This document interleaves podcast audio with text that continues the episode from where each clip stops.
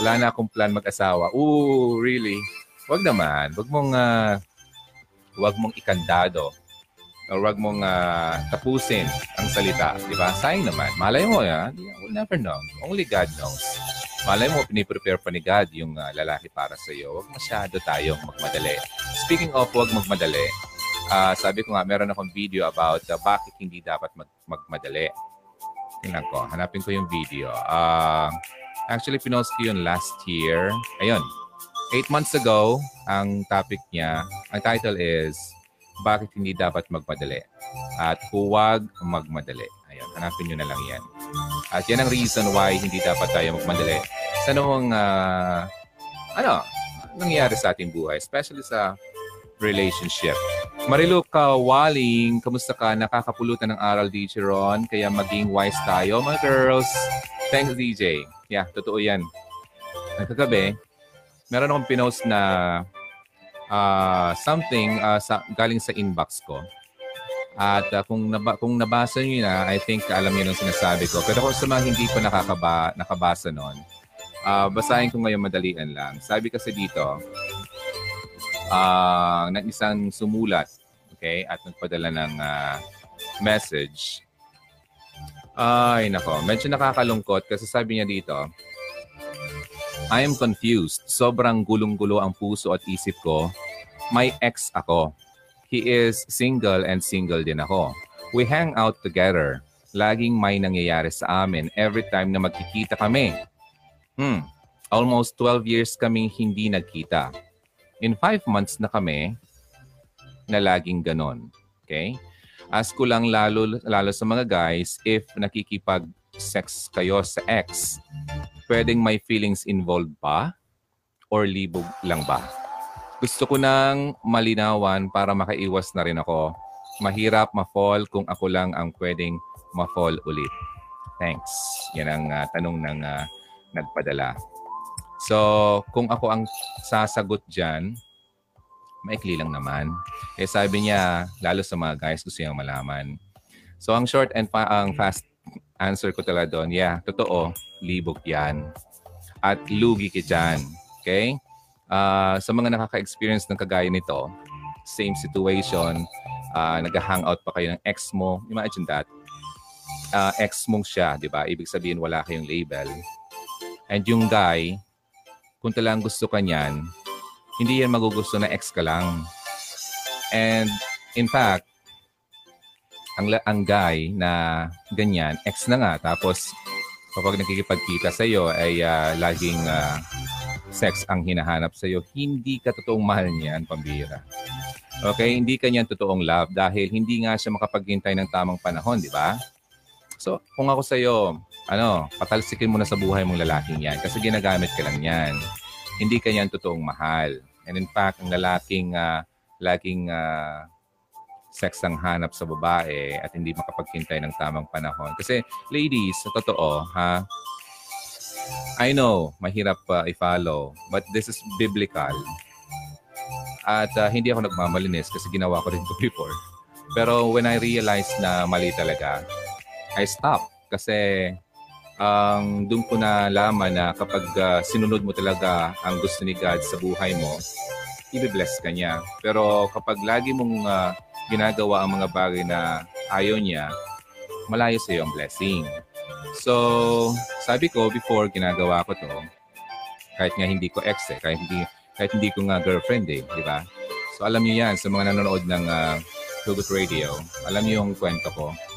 At uh, ganun ako before. Alam mo, ang lalaking ganyan, nagstay lang yan sa iyo kasi may nakukuha siya sa iyo.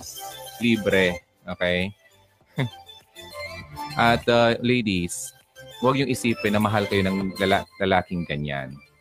Katawan lang niya ang mahal niya at ang habol niya. I mean, katawan lang, mali. Katawan mo lang ang habol niya at uh, gusto niya. Sarili lang niya ang mahal niya. Okay? So, lagi niyong iisipin yan.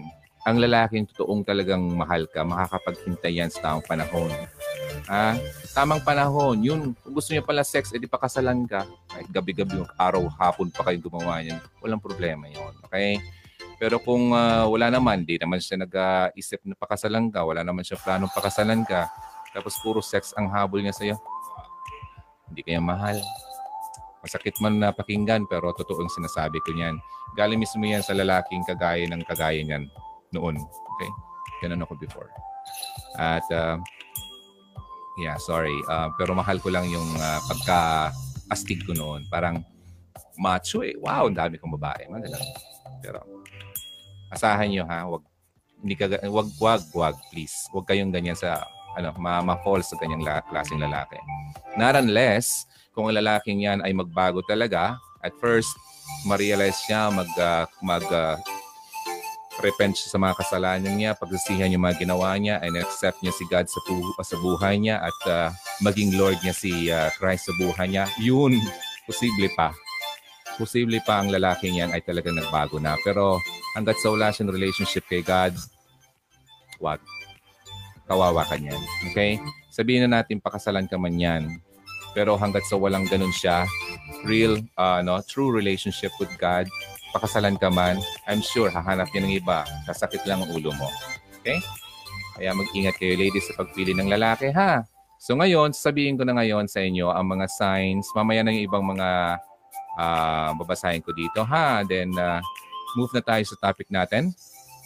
Huwag mong pakasalan ang lalaking kagaya nitong mga ibababanggitin ko tonight.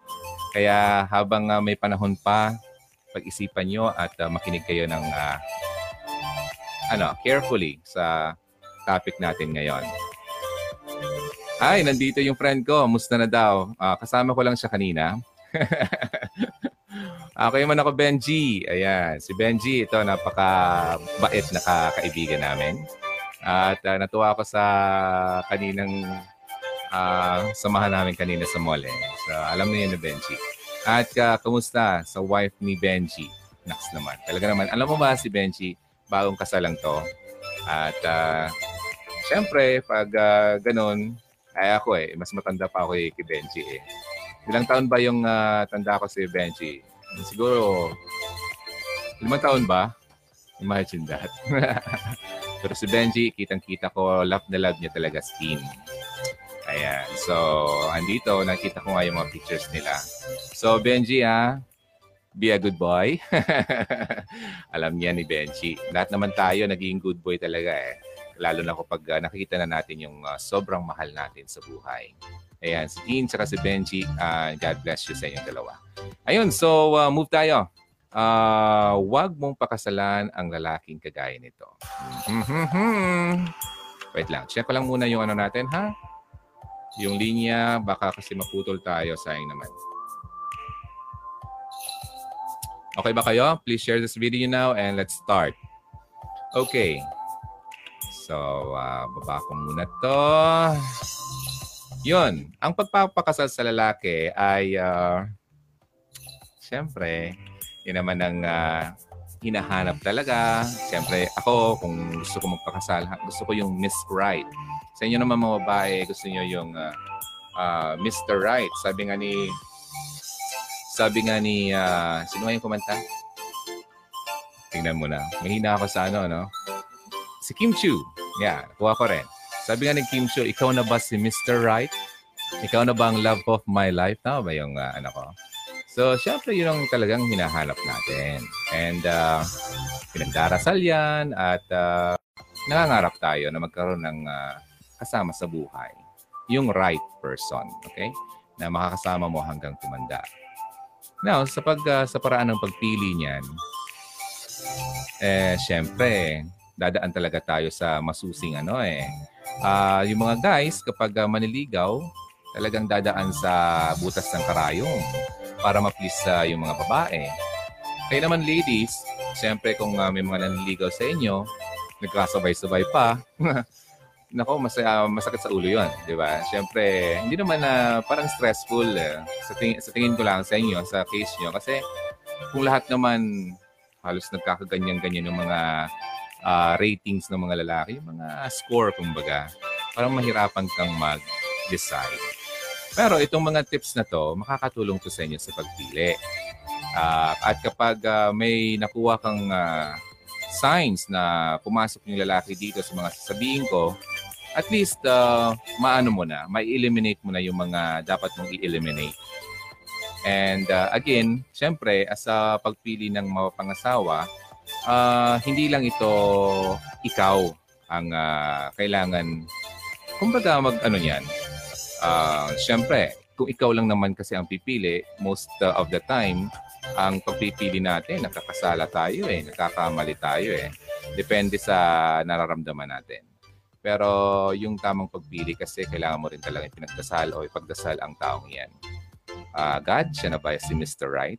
Now, number one, ito wag na natin masyadong patagalin kasi na parang nag-ano, nag-fluctuate yung uh, kuryente ko dito. Nakakaano naman maputol. Number one, Ready na ba kayo? Ang lalaki daw na narrow-minded. Alam niyo ba yung narrow-minded? Ha? Ano ba yung opposite niyan? Broad, uh, broad-minded. Maunawin. Tama? Tama ba yung Tagalog ko? Ang kapag kasi nag-spend ka ng life, uh, yung buong buhay mo sa lalaki na hindi siya open-minded. Okay? Uh, parang isang bangungot yan. Ayaw mo naman makasama isang lalaki sa buong buhay mo na lagi na lang uh, nire-restrain. Ano ba yung Tagalog ng restrain? Yung parang um, pinipigilan ka. Tama ba? Yung uh, gagawin mo. Yung parang wala siyang uh, support sa'yo. Gusto niyo bang ganyang lalaki? Wait lang. Hanapin ko lang yung ano.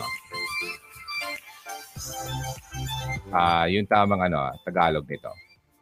Mahina ako sa ano, sa paghahanap ng tamang ano ng Tagalog. So anyway, alam nyo na yon kapag hindi open-minded ang uh, tao, pinipigilan ka sa mga dapat mong gawin. Ha? Yung mga ikakabuti mo, ikakabuti nyo. Mga ganon. Ha? Yung uh, tipong parang wala siyang uh, tiwala sa iyo. Kasi sa para sa akin, kung uh, ako ay makikisama sa isang tao na habang buhay ko makakasama, gusto ko yung may tiwala sa akin pagkakatiwalaan ako at may kumbaga believe sa akin sa kakayahan ko. Hindi yung uh, lagi akong pipigilan na alam ko naman na ito yung mas uh, makakabuti sa akin at syempre sa aming uh, samahan. Pero siya naman ay napaka narrow-minded. Wala, masyadong masikip yung uh, kanyang pag-unawa. So kapag ganyan ang lalaki, lagi na lang negative, parang niruruin niya yung buhay mo. Ha? Parang minsan mukhang uh, umabot pa sa point na magsisisi ka na, ay, bakit ko pa ito pinakasalan? Mga ganon. Okay? So, kung may mga nakikinig na lalaki dito, okay, huwag kayong narrow-minded sa asawa nyo. Ha? Suportahan nyo yung uh, asawa nyo kasi kayong dalawa lang naman ang magkasama niyan. Ang ikakabuti niya, ikakabuti mo rin naman. Alright? So guys, alam natin ang number one. And ladies, kung uh, ganyan yung lalaki, sige, magbal ano bang term sa Tagalog yung mag-score na kayo. Okay? Pakakasalan, hindi pakakasalan. Ay, hindi. Narrow-minded siya. Score, number one. Pasok yung lalaki. Paisa naman, wala. Okay? Okay, that's number one, narrow-minded. Number two, alam niyo ba, speaking of, ako kasi hindi ako ganito. Nitong number two. Ang lalaking ayaw na ayaw sa mga hayop. Ay, nako. May tinamaan ba? Yung ayaw na ayaw sa hayop. Makita ng aso, sisipain. Makita ng pusa, uh, bubuhusan ng mainit na tubig. Parang may kilala akong ganyan. Okay, anyway, um, ako kasi napaka-love na love ko yung ano, yung mga aso, yung uh, may pusa ako, may aso ako.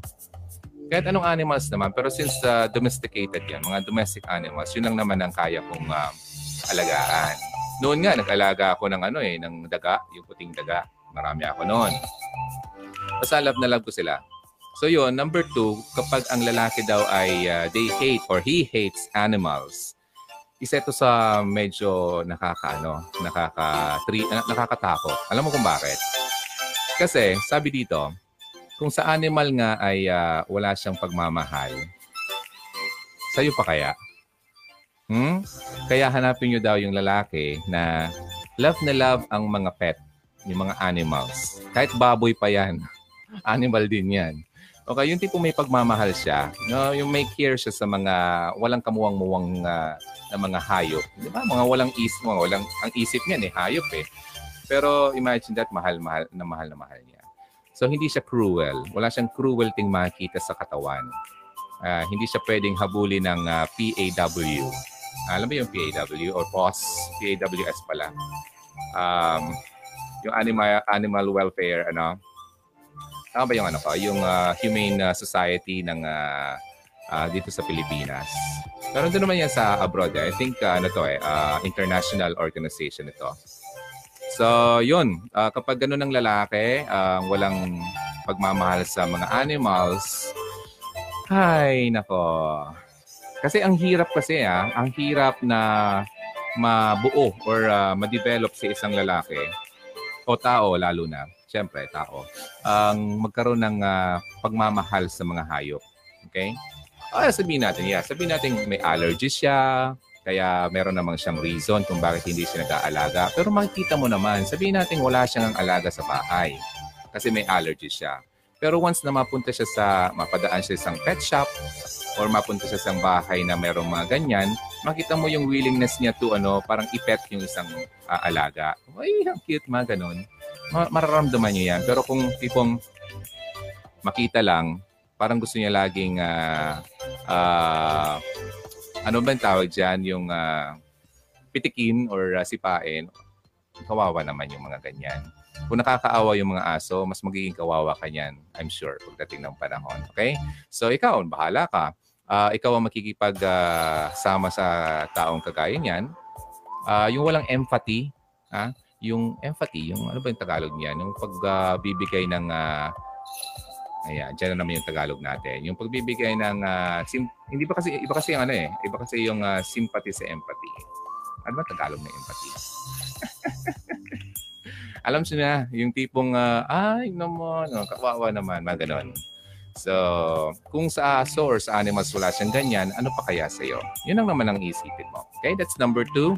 A guy who hates animals. Number three na tayo. Nako, ano, nakailan na ba yung boyfriend nyo? Nakaisa pa lang ba? Wala pa. O nakadalawa na. Number three, ang relationship daw ay uh, para sa kanya ha, parang wala. Parang walang size sa kanya. Parang okay lang. Parang, parang lipad hangin lang sa kanya. Yung walang masyadong importance sa kanya ang uh, relationship. Okay?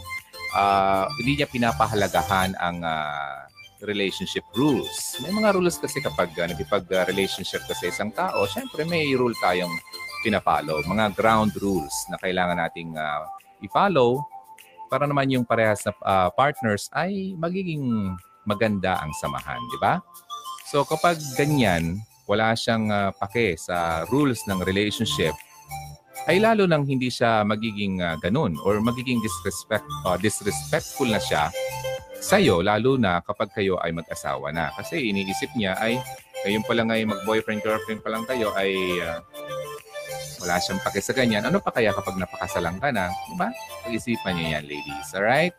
So, sa mga guys naman, I think kapag sa tingin nyo ay may mga kulang kayo kagaya nito, naniniwala naman ako na tayo ay uh, matututo naman. So sa mga lalaki nakikinig ngayon, hindi ko naman binababa ang mga lalaki. Kailangan ko kailangan, ang kailangan lang talaga malaman ng mga ladies kasi for their protection naman ito. At sa atin naman mga lalaki, para din naman sa atin to. Kasi kapag naging ganito tayo, mas mamahalin tayo ng ating mapapangasawa. Di ba? So yun. So number three yun ha, wala siyang pakialam sa mga relationship rules na yan. Number four, ah, kamusta? Ang lamig dito, feeling ko parang nasobrahan yata yung uh, pihit ng ano. okay, wala pa naman ang bonnet. Eh, ang nipis ng buko. Okay, number four. Um, eto pa, ladies. Ladies, ito bang boyfriend mo ngayon ay laging binibreak ang mga promises niya sa iyo? Ang lalaki daw na hindi uh, magandang pakasalan ay ang laging binibreak ang mga promises. Little mistakes sometimes or being forgetful, nakalimutan niya at uh, yung mga na-promise niya sa iyo, paminsan-minsan it, it happens kasi uh, siyempre siguro baka nga talaga nakalimutan kagaya ko. Uh, masyado ko minsan makakalimutin pero ako yung mga special occasions na yan kasi nakalagay na yan sa calendar ko. Kaya naka-alarm na yan a day before. So, hindi ko talaga makakalimutan yan. But may mga tao talang, paminsan-minsan ay nakakalimot. paminsan-minsan. Pero kung lagi-lagi na lang niya binibreak ang mga promises niya sa iyo, ah, yung uh, halimbawa, nagkaroon siya ng, uh, kayong dalawa ng pag-uusap, then nag-promise siya sa iyo. Siyempre naman ikaw ay naniwala sa promises niya. Then dumating sa point na nung oras lang iyon, wala na. Na-break na yung promise. Hindi siya, ano, ang promise, uh, I mean, fine keeper. Ay, ano ang term doon? Yung prom, um, promise breaker na lang. Okay, promise breaker siya lagi. Hindi lang heartbreaker, kundi promise breaker. Ang pangit noon, di ba? Kung gusto mo na magkaroon ng uh, magandang relationship, dapat siya ay kinikip niya yung kanyang mga promises sa iyo. Okay? So kung ngayon pa lang ay mag-boyfriends uh, pa lang kayo at lagi nang uh, sablay sa mga promises niya, asahan nyo, pag kayo ay nag-asawa, wala na yan. Totally. Hmm. Nako, So mag-isip-isip po tayo, ladies, ha? Sa mga guys naman, may pagbaba may panahon pa para magbago. Right? Number four yon, uh, breaking promises. Number five, ay, nako, nako, nako, nako. Yung tipo bang uh, lagi ka na lang ano, um, nakikipaghabol sa kanyang attention, I mean yung uh, ano bang term nito? Lagi kong hinahanap sa ano sa Tagalog. Yung parang secondary ano ka na lang. Uh, part na lang ng kanyang ano buhay.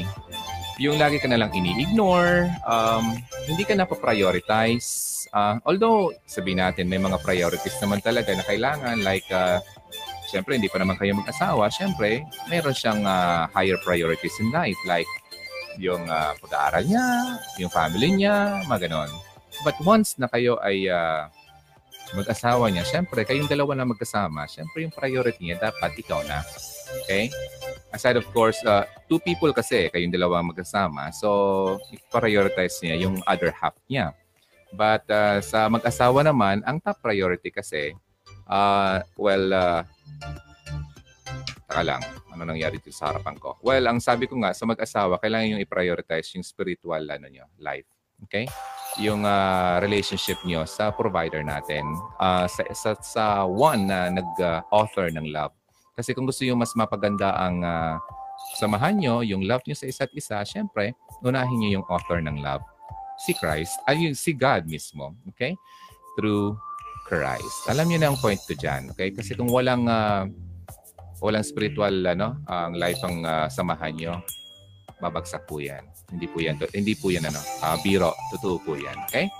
So wag mong pakasalan ang lalaking uh, binibigyan ka lang ng second uh, secondary treatment uh, when you deserve to be his first priority.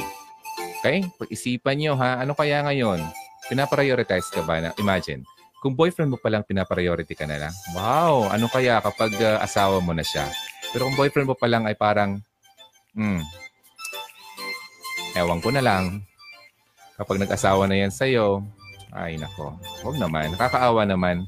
Ang uh, isipin nyo ang future self nyo kapag nakisama kayo sa lalaking kagaya niya. Kaya mag-isip-isip kayo ha habang nandito pa yung mga mga pagkakataong kagaya nito.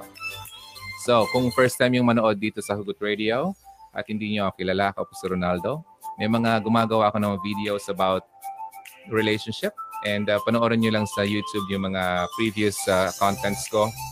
And uh, makakatulong ito. At hindi to actually parang accident lang na bigla lang sumulpot yung ano, yung uh, video ko sa timeline nyo at nakita nyo itong topic na to. I do believe na it's a way of ano, parang uh, si God na mismo ang nagpadala uh, na ng message ito sa inyo para kayo ay hindi naman mapahamak sa future na pupuntahan nyo. Okay, that was number five secondary treatment ka lang. Number six na tayo. Kamusta? Oh, halos kalahati na tayo. Nakailan na ba yung boyfriend mo ngayon? Share nyo naman dito sa comment section. But before that, before we move sa number five, oh, sige, basahin ko muna number five para naman tuloy-tuloy tayo. Okay. Meron ka bang uh, boyfriend na parang uh, siya ang laging tama? Okay? Yung tipong uh, constantly thinking na everything na ginagawa niya ay parang laging tama. Lahat ng desisyon niya sa, sa iyo, sa buhay niya, sa inyong dalawa ay laging tama. At uh, hindi siya talaga magiging mali. Siya yung tama. Okay? Meron bang, ganyan ba siya, yung kasama niyo ngayon? Kapag ganun kasi, uh, yung hindi niya ma-realize yung mga mistakes niya sa buhay, hindi mo lang siya magkaroon ng uh, moment na parang maisip niya, oo nga, nung mali ako doon. Then, hindi siya marunong mag-sorry sa inyo. Hi, hi, hi. Nako, mukha yatang kapag ganyan pinilit mo pa yan, mukhang magsisisi ka yan pagdating ng panahon. Okay? So, yun ang number five natin, ha? Yung tipong lagi siyang tama, hindi man siya marunong mag-realize ng kanyang mga maling nagawa sa inyo. Sige, basahin muna natin yung mga nandito, uh, yung mga messages kasi nangalahati na tayo.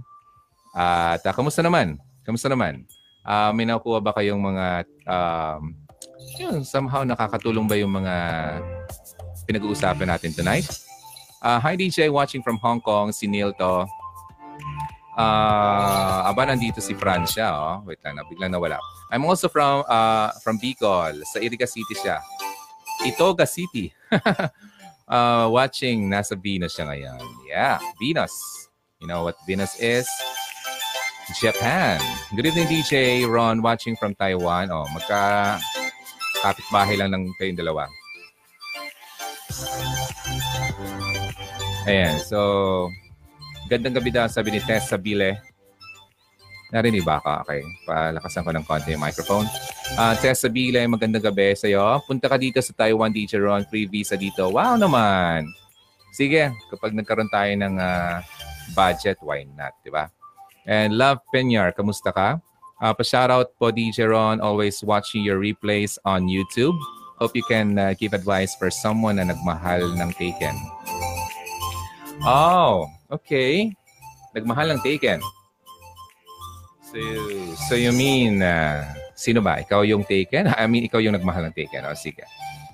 Sa tingin ko, taken na, iligay mo yung sarili mo sa position ng taong nakatake sa kanya. Okay? Nakakuha sa kanya. Sabihin natin, may boyfriend ka ngayon, mahal na mahal mo. Tapos may isang babae na minahal yung boyfriend mo. Tapos parang nagugulo na kayong relationship nyo. Ano ang magiging mararamdaman mo? So yun lang, lagi mong ilagay ang sarili mo sa taong masasaktan mo. So, yun ang magiging sagot dyan sa tanong mo. Okay? Kung sa tingin mo masasaktan ka sa situation na kagaya nun, huwag mo nang gawin. Okay? Kasi uh, kapag nangyari yun sa'yo, pangit naman yun, di ba? So, kapag taken ng isang tao, huwag na yang taken, huwag na yang agawin. okay? So, Lenny, alam niya, ayan. Maraming lalaki dyan na mas magmamahal sa iyo ng totoo. At isa pa, Lin, Lenny, ganito kasi yan.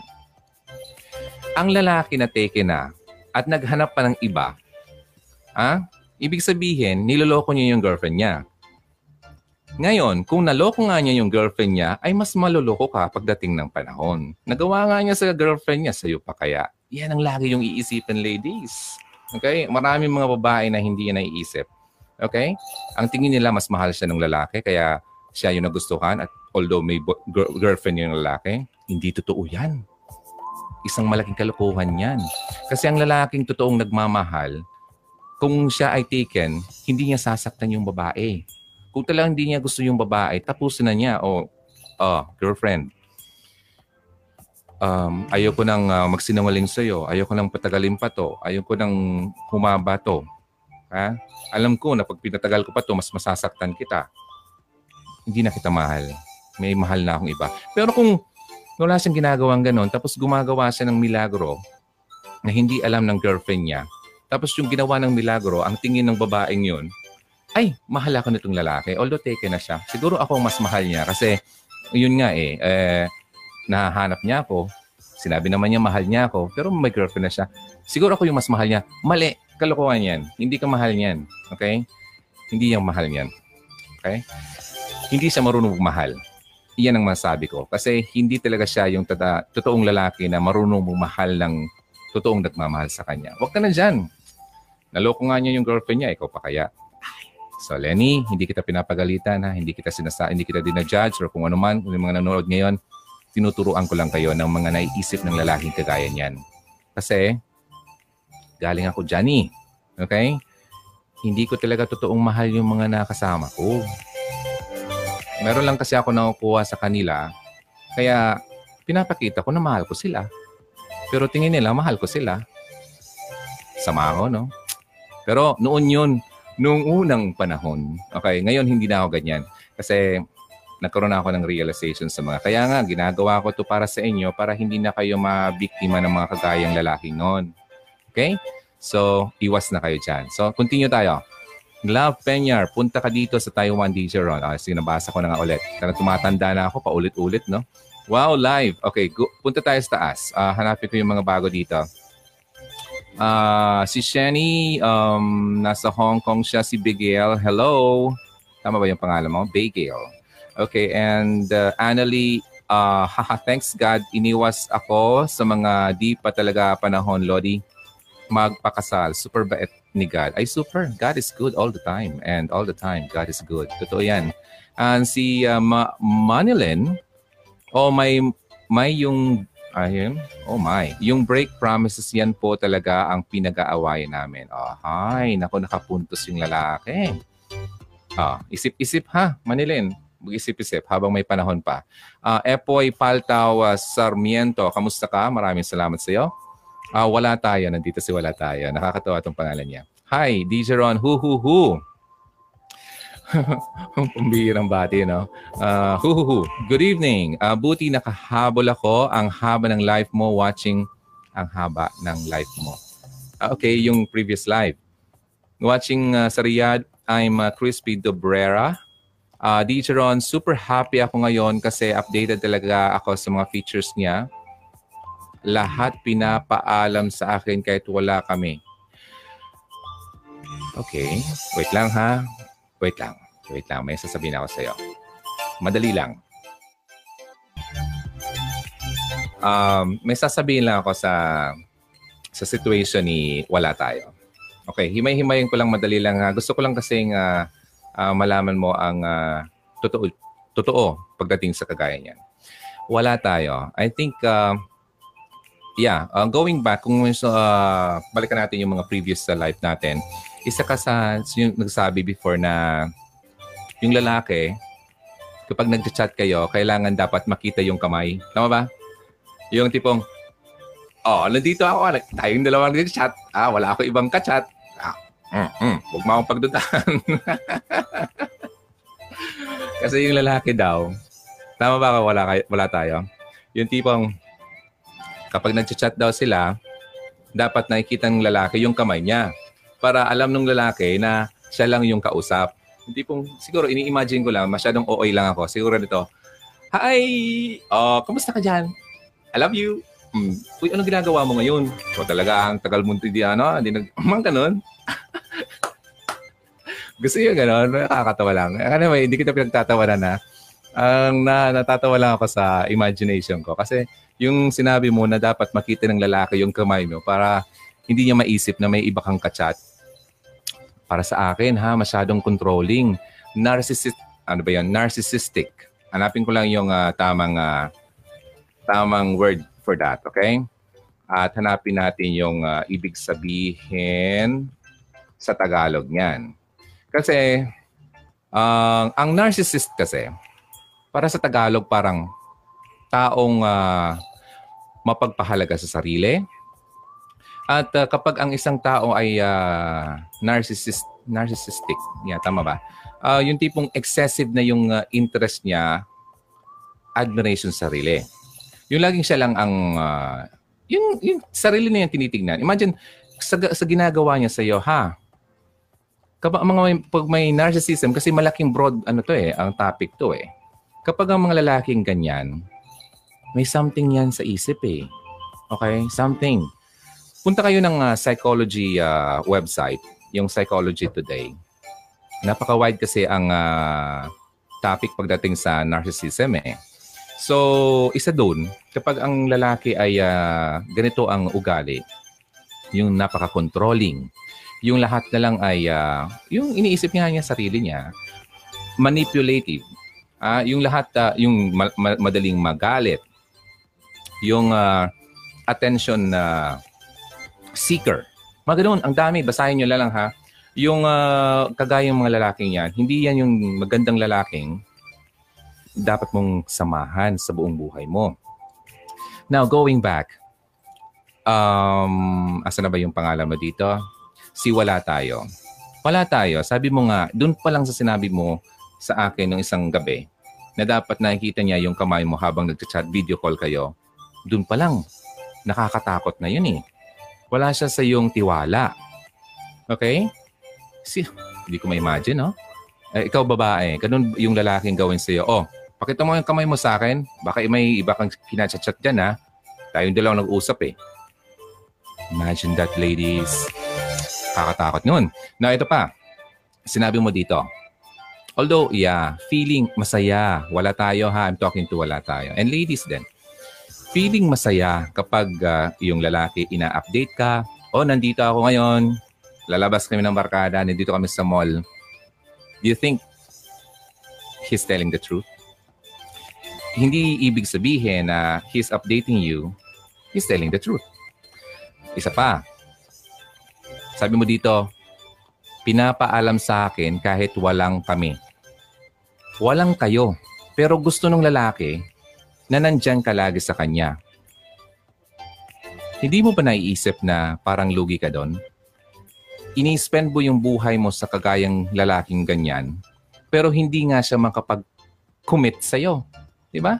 Wala siyang commitment sa'yo. Wala siyang sinasabi na kayo. Hindi man lang siya nagpaplano na maging kayo. Na mar- hindi man lang siya magbigay sa'yo ng plano kung anong mangyayari sa'yo in the future. Pero gusto lang niya na nandiyan ka. Gusto lang niya na lagi makitang kamay mo habang nag-video call kayo. Isipin mo mabuti ha. Ang mga ganyang ugaling lalaki, nakakatakot niyan maging asawa. Sabi ko nga, kung ngayon pa lang napaka-controlling na niya, ha? Na, na-manipulate niya lahat ng gusto niya. Ha? Minamanipulate ka. Ano pa kaya kapag pinakasalan mo yan?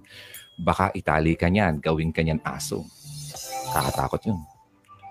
May mga babaeng ganun.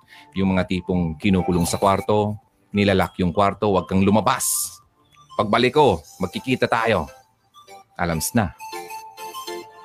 Ladies, wag maawa kayo sa sarili nyo. Wala tayo. Ako, uh, I'm just uh, ano, being a friend. Wag na. Okay? Wag na. Um, kalimutan mo na yan. Kung makinig ka sa akin, that's good. Kung ipipilit mo pa yan, sabi ko nga doon sa post ko sa Hugot Radio, pinipilit natin ang sarili, kaya tayo nakasaktan. Pinipilit natin isang bagay na hindi talaga pwede. Isang bagay na alam mo na na mali, pinipilit mo pa. Kaya tayo nasasaktan. Nasasaktan ka dahil pinipilit mo ang hindi pwede. Nabubuhay ka sa mali, kaya hindi ka nagiging masaya. Dahil tayo ay mga, well, since uh, mayroon tayong free will na binigay ni God, we can do anything, right? We can even uh, decide for ourselves na, well, I'm gonna follow Him or not. Diba? Uh, I don't wanna follow God. That's our decision. That's our free will. Meron tayo niyan eh. Now, since uh, meron tayong ganyan, usually ang ginagawa natin, mga bagay na hindi tama. At pinipili mo ito dahil ito ang gusto mo, pero hindi ito ang gusto ni God para sa iyo. Now, si God, gusto lang naman yan sa atin yung ikakabuti natin eh. Now, ito, napakinggan nyo na itong sinasabi ko. Nandito yung mga videos na ginawa ko. Alam mo, naniniwala ako na ito talaga yung way of ano, ang sending you the message na gusto talagang iparating ni God sa iyo. Si God kasi hindi naman yan yung tipong wala, nandito ako, I'm God. Itong dapat mong gawin. Hindi siya doon eh. Hindi, hindi siya talaga yung uh, masyadong ano eh, masyadong uh, pelikulang style. Ginagamit, gumagamit si God ng mga tao na para ma-send niya sa iyo yung message na dapat mo marinig. Sa ngayon, itong message na to na napakinggan mo, ikaw, ikaw, kung sino ka man na nandito, nanonood, kung tinatamaan ka ng mga sinasabi dito, yung mga messages dito, makinig ka na. Hindi to, hindi to galing sa akin sabi ko nga, I'm just a messenger. Hindi nadala ko lang yung message. Hindi ako yung mensahe. Okay? Kung makinig kayo, it will be ano, uh, ano, better at makakabuti to sa iyo at sa buhay mo. All right? So yun lang ma, yun lang ang point ko doon ha. Kasi hindi ko lang kasi parang naawa ako sa mga ganito, yung tipong wala naman kayo pero sa tingin mo kayo. Walang kayo eh. Walang ganun eh. Kumbaga, kasi ang lalaking talagang totoo sa iyo, sasabihin niya sa iyo yung talagang intention niya na uh, mahal kita. Ikaw ang gusto ko.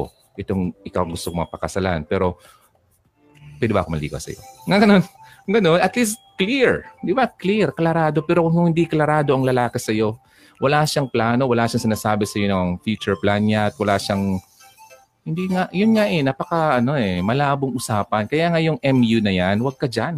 Eh, MU kami. No. Malabong usapan. Wag ka na dyan. Okay? Usually, babagsak yan, masasaktan ka lang. Alright? So, sana makinig kayo. Okay? Uh, para din naman yan sa ikaliligayan nyo. Kakabuti ng buhay nyo. Ayun yung, ayaw ko naman yung makita ko kayo someday na kaganda yung mga nilalang eh pagdating ng panahon ay para kayong mga hinapak-apakan lang ng mga walang kwentang lalaki. Huwag naman. Okay? Uh, love kayo ni God, kaya kayo nakapakinig ng ganitong message. Okay? Sundin nyo na lang yung, ika, yung gusto niya para sa iyo. At uh, para naman happy-happy kayo lagi. Yung hindi yung matutulog ka, problemado ka, pagkagising mo, problemado pa rin dahil yung kasama mo sa buhay, walang kwenta. Wag naman. Okay? Very nice, sabi ni Mylene Carpintero. That's good. Thank you so much, Mylene. And si Annalyn uh, Rolyoma, tama Lodi, gusto ko sa lalaki makajos. Totoo naman kasi, sa, sa, sa totoo ko, kung ako babae, yun ang hahanapin ko. Kasi kung ang lalaki ay uh, may talagang God na pinafollow, number one, matatakot siyang gumawa ng kalokohan sa iyo. Kasi alam niya, may, si God ay, uh, alam niya yung mga characteristics ni God. Yun. Pero kung wala siyang relationship kay God, hindi siya magdadalawang isip na saktan ka at lokohin ka. Okay? si uh, RJ Lin. Uh, hi Lodi, good PM. Na-miss ko na yung page nito. Na-miss ko isang buwan mahigit listener from Kuwait. Okay lang yan. Yung mga videos na ginawa ko, you can just go to uh, uh, YouTube at hanapin mo yung Hugot Radio. Nandun yung mga previous contents natin. Okay? At makakahabol ka. Codiful uh, Aguan, maya ko na po papanoorin live mo DJ kasi may trabaho pa ako. Okay lang yan. Kung may trabaho kayo, you can just uh, go ahead and uh, finish your work at balikan nyo na lang tong replay na to. At uh, syempre, mas magandang panoorin din yung sa YouTube kasi ano na yon talagang kinat ko na yung mga hindi naman na uh, kailangan na uh, mapanood pa para naman tuloy-tuloy yung usapan. Alright, so last here before we proceed, si Richelle Arellano. Oh, habang tumatagal kasi nawawala ng pagmamahal sa isa't isa, I mean is nagkakasawaan na. Hmm. Dahil sa sobrang tagal na relasyon, lalo na kung LDR. Speaking of, ganito, ladies, ganito. May isang uh, nagsabi, isang pastor, kung kayo ay magbo-boyfriend-girlfriend, sobrang haba na ang 3 years eh. 3 to 5 years, sobrang haba na yan. Kung talagang kayo ay magpapakasal at talagang kayo ay nakapag-decide na na kayo ang gusto magsama buong buhay, huwag niyo nang patagalin. Kasi the more na tumatagal kayo, the more kayong uh, mapapalapit sa temptation. Alam niyo ba, temptation, yung uh, mag-boyfriend-girlfriend pa lang ay para mag-asawa na magturingan sa private room. You know what I mean? Nasabi ko yan kasi ginagawa ko yan before. Many times. Wait lang. So ngayon, kung nandyan kayo sa situation na yan, you're committing ano, uh, kasalanan. At uh, kapag tayo ay nagkakasala, nagigil tayo sa ginagawa natin. And uh, kapag hindi tayo sinu- hindi natin sinusunod yung dapat para sa atin, malayo yung blessing sa buhay natin. Alam ba gusto nyo? Yung nabibless ka dahil masunurin ka, being obedient, uh, nabibless ka. Kung i- hindi ka obedient, hindi ka i-bless. Ano yung gusto mo? Yeah, you, you, you decide. Sabi ko nga, I'm always saying na we have the free will. Ikaw magde-decide sa buhay mo. Kung gusto mong magandang buhay, then do what's right for you. Kung gusto mong, kumbaga, kagulo-gulong buhay mo, sige, gawin mo lang yung, yung uh, ayaw ni God para sa iyo. Wala naman. Hindi ko naman kayo pinipilit na gawin yung tama, di ba? I'm just here to tell you what's right and wrong para kayo mag-decide. Ayaw ko yung kinukontrol ko yung ano nyo, yung buhay nyo. Okay? Kasi wala naman akong karapatan yan. Okay? Nandito lang ako being a friend. Uh, Siyempre, yung totoong tao kasi, totoong friend, yung sasabihin ka, yung mga bagay na kahit masakit, sasabihin pa rin sa'yo.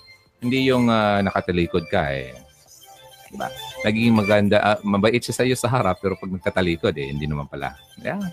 Ganun. So ako, kapag friend ko talaga, kahit alam ko masasaktan siya, sasabihin ko pa rin. Okay. Ayaw ko yung uh, secret, sikreto yun sa kanya, yung yung di niya nakikita pero nakikita ko, sasabihin ko pa rin para naman ma-realize niya yan ang totoong kaibigan. Okay? Ako nagiging, gusto ko maging totoong kaibigan sa inyong mga viewers. Alright? So yun, LDR, nagkakasawaan. Siyempre, baka naman kasi sobrang layo na niya. And in fact, ang LDR kasi, hindi yan talaga uh, design ni God. Ha? To be ano uh, in a long distance relationship. Alam mo kung bakit? Kasi ang pagkakaroon ng relasyon, wait lang, inayos ko. Ang pagkakaroon ng relasyon, kailangan nyo magsama. Okay? Physically. Kasi kapag hindi na puprovide ng uh, partner mo yung uh, needs niya, meron kasing libro na His Needs and Her Needs. Hanapin ko yon at i-share ko sa inyo yon next time. May mga pangangailangan ng babae sa lalaki. Like, yung pangangailangan ng babae ay uh, yung uh, physical, eh, yung affirmation na tipong, ah, han, nandito ako sa iyo, mahal kita. Mga ganun. Yung gusto marinig ng babae. Okay? Kasi ang babae, kayo makapagsabi what you hear. Okay? What you, yung ano, kung ano nababasa mo, syempre sa chat, di ba? Uh, parang narinig mo na rin. Binabasa mo, parang narinig mo. Yun, tumatatua, tumatatak yan sa babae. Ngayon, sa lalaki, alam niya ng mga guys, ang need ng lalaki ay physical in ano, touch, intimacy, sex. Now, kapag uh, LDR, wala yun. Di yun mapoprovide. Di nyo yun maibibigay sa lalaki. Yung asawa nyo. Kaya, karamihan sa mga LDR ng mga mag-asawa, nagloloko yung lalaki kasi yung need niya hindi na provide ng kanyang asawang babae. Lalo na yung physical need. Kaya po mga nasa relationship na yan, kung maaari po, huwag niyong patagalin ng LDR. Kasi talagang uh, prone yan sa, sa temptation. Okay? dapat hindi siya magtagal na lagi na lang kayo long distance relationship. Dapat meron kayong uh, specific time kung kailan talaga kayo magsasama for good.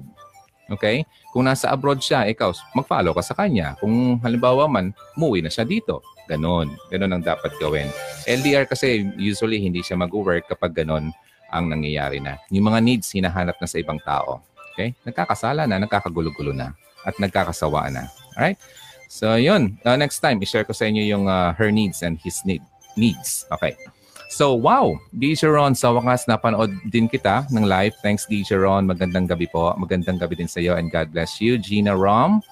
And last here, si Norly Jana Datiles, number 1 and 5. Ganyan na ganyan yung ex ko, DJ. Buti na lang, nakilala ko yung naasawa ko ngayon. Yay! Very good. Okay, nakakatuwa naman. At least, di ba, yung asawa mo ngayon, hindi na siya kaya ng ex mo. Okay, move na tayo ha. Sige, um, basahin ko na lang uh, susunod mamaya yung mga nandito. So sabi niya number 5, kagaya ng ex niya, yung secondary ano, treatment ka na lang. At yung number 1 ay napaka-narrow-minded. Okay, so sige, number, ano na tayo? Number 7. Kasi number 6 tapos na yung number 6. Number 7 na tayo. Yung lalaking napaka-excessive ng mga excuses niya, lagi na lang nag-excuses. Alam mo yun, pirong tipong uh, marami siyang dahilan. Okay? I'm sorry, mga ganon, hindi ko nagawa, mga ganyan-ganyan. Ah, uh, ganon. Kapag lalaki daw ay laging may rason at excuses, okay? yung lagi na lang uh, kapag uh, may mga nangyayari sa inyo, lagi siyang may masasabi, parang napakatamad niya. Okay? Yung tipong uh, napakatamad niya na i-include kanya sa sa sa kanya, sa buhay niya, sa lahat ng uh, bagay sa buhay niya. Ganun, no? Yung tipong yung behavior na ganyan na parang uh, nakaka-turn off yon. Um, ikaw, gusto mo ganon? Yung lalaking ganyan na every time na lang kayong mag, uh, magkakaroon ng uh, pag-uusap, tapos uh, meron ka sa kanyang tinanong or meron ka sa kanyang uh, mga ganun, ang issue, lagi siyang may issue, I mean, may excuse sa issue na yan. Hindi maganda yon Nakaka, nakakabagot yon So ngayon pa lang, di ba, kung ganyan na siya, eh, ang lalaki pa naman, eh, usually, nagkaka, nagkakampantihan ng, uh, ng, ng sarili kapag nag-asawa na. Yung tipong, syempre, hindi na best foot forward eh Dati, dati kapag nag, nanliligaw yung lalaki, eh, laging maganda yung uh, ginagawa sa babae, laging pakilig effect yung ginagawa ng lalaki. para lang ma-win yung oo ng babae, mapa-oo, makuha niya yung gusto niya. You know what I mean? Pero kapag once na napangasawa na, guys, wag naman ganon. Kapag napangasawa mo na yung babaeng talagang uh, pinaghirapan mong ligawan, sinabi mong mahal mo siya, wag kang magbago. Sabi nga, kahit napakasalan mo na yan, lagi mo pa rin ligawan. Kapag kayo ay uh, uh, kasal na, nag-away kayo, yung tipong ipiplease mo pa rin siya, yung ganun. Hindi yung magtitigasan na porke asawa mo na, hindi mo na siya ma, i, ano, uh, ipiplease or uh, kunin yung ano niya, yung mag-sorry ka, mga ganun mga bagay. Marami kasing lalaki talaga nagbabago eh. So guys, mga nakikinig ngayon, wag tayong ganun. Ha? Para naman laging happy si Mrs. And sabi daw kasi, kapag uh, ang lalaki ay laging binibigay ang love sa Mrs., si Mrs., yung respeto niya dun sa lalaki ay hindi mawawala. But once na mawala yung love mong pinapakita kay Mrs., yung respect ng babae ay mawawala sa, res- sa yun, respeto niya sa lalaki. And vice versa. Kapag ang lalaki ay hindi na minamahal si Mrs., I mean, yung baliktad, kapag yung babae ay wala na yung respect sa lalaking asawa niya, yung love ng lalaki ay nawawala. Baliktaran yan. Kaya kayo mga babae, irespeto nyo ang uh, kapareha nyo, ang asawa nyo. So, once na ang lalaki ay nakitang wala ka ng respeto sa kanya, ang love niya ay mawawala. Yun ang gusto mo. Kaya kayong mga lalaki, kung gusto nyong irespeto kayo ng asawa nyo o girlfriend nyo, kasi may mga nakita tayo mga uh, away sa pelikula, no? Wala ka ng respeto! Mga ganun. Uh, sinabi ng lalaki sa babae. Kasi nga, wala ng respeto yung babae dahil nga yung love na hinihingi niya ini-expect niya sa asawa niya lalaki ay hindi nabibigay ng lalaki. Kaya yung respeto ng babae, wala na. So lagi niyo yan pag-isipan. Ladies, laging ibigay yung respect kay uh, asawa or kay boyfriend para lagi kang mahalin ng lalaki. Okay? Sige, move tayo. Number, number eight. Eto pa. Since kanina nga, di ba, lagi siyang may excuses. Ito naman, once na mag-away kayo, Okay? Lagi niyang gustong uh, yung pag-aaway niyo ay uh, laging anong term diyan? Keeps the fight alive. Lagi niyang lagi niyang gustong mag-away kayo. Parang ganoon. Parang masaya siyang nag-aaway kayo. Freak. Freaking guy. Okay, so ganun ba yung uh, boyfriend mo? Yung parang gusto niya laging iniinis ka, yung laging uh, ano bang term sa Tagalog? Yung uh, pinipikon ka?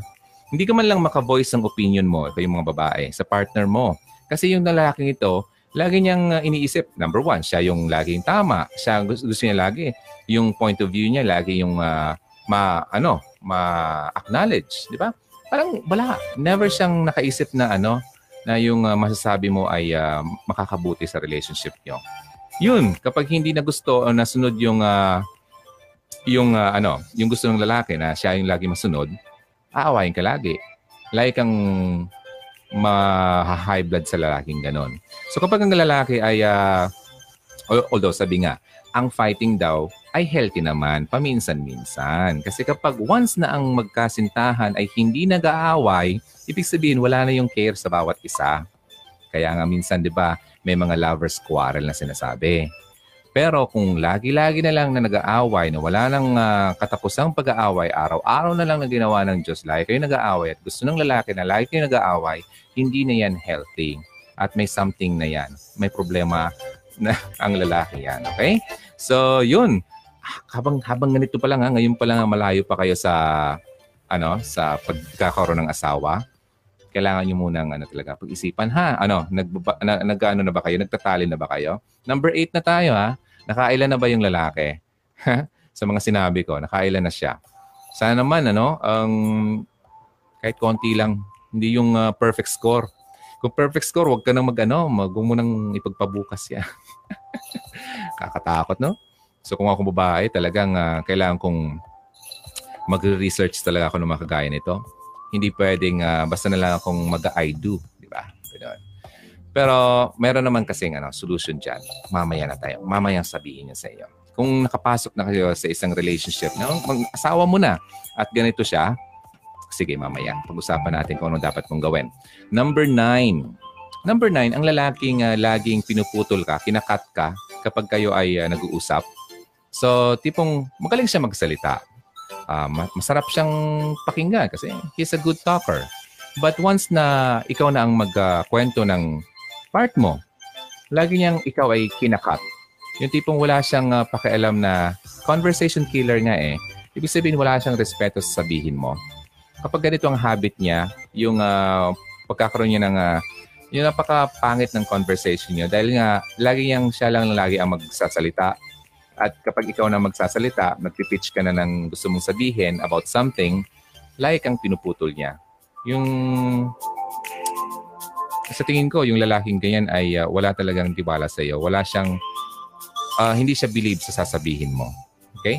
Kapag gano'n ang lalaki, hindi siya magandang kasama kasi dapat yung lalaki, binuboost ka uh, sinusuportahan ka. 'Di ba? Kung ano yung uh, ano mo, i-lift up ka niya at ganoon ka rin sa kanya. Pero kung siya mismo ay uh, dinadown ka at feeling mo kapag kasama mo siya at uh, feeling mo kapag kausap mo siya, wala kang kwenta, huwag ka na dyan. Okay? Dapat hindi ganoon ang dapat mong ma-feel sa lalaking makakasama mo habang buhay. So yun, number 9 yun ah. Uh, conversation killer. Number 10 tayo. Ito, napaka-importante ito, lalo sa LDR kapag ang lalaki ay uh, sinungaling. Sobrang sinungaling. Liar. Okay? Yung small lies, uh, minsan cute kasi malay mo naman, um, may ginagawa siyang surprise para sa iyo. Of course, he's gonna lie. Kung asan ka? Ay, nandito lang kami. Yung pala, bibili, bibili siya ng uh, pang-surprise sa iyo. Yung small lies. Mga cute lies ang tawag dyan. Pero yung tipong uh, lie na talaga na may nakuha kang isang bagay na kailangan yung pag-usapan kasi kaya, kailangan yung i-deal. Pero siya pa rin ay uh, iwas pa rin ang iwas. Ha? Lie pa rin ang lie. Sinungaling pa rin ang sinungaling sa iyo. Sa harap mo na mismo, ha? Kapag kinonfront mo na siya, hindi magiging maganda ang relationship niyo. Kasi yung trust at dapat yung uh, pag uh, paniniwala niyo sa bawat isa ay nandyan yan sa relationship.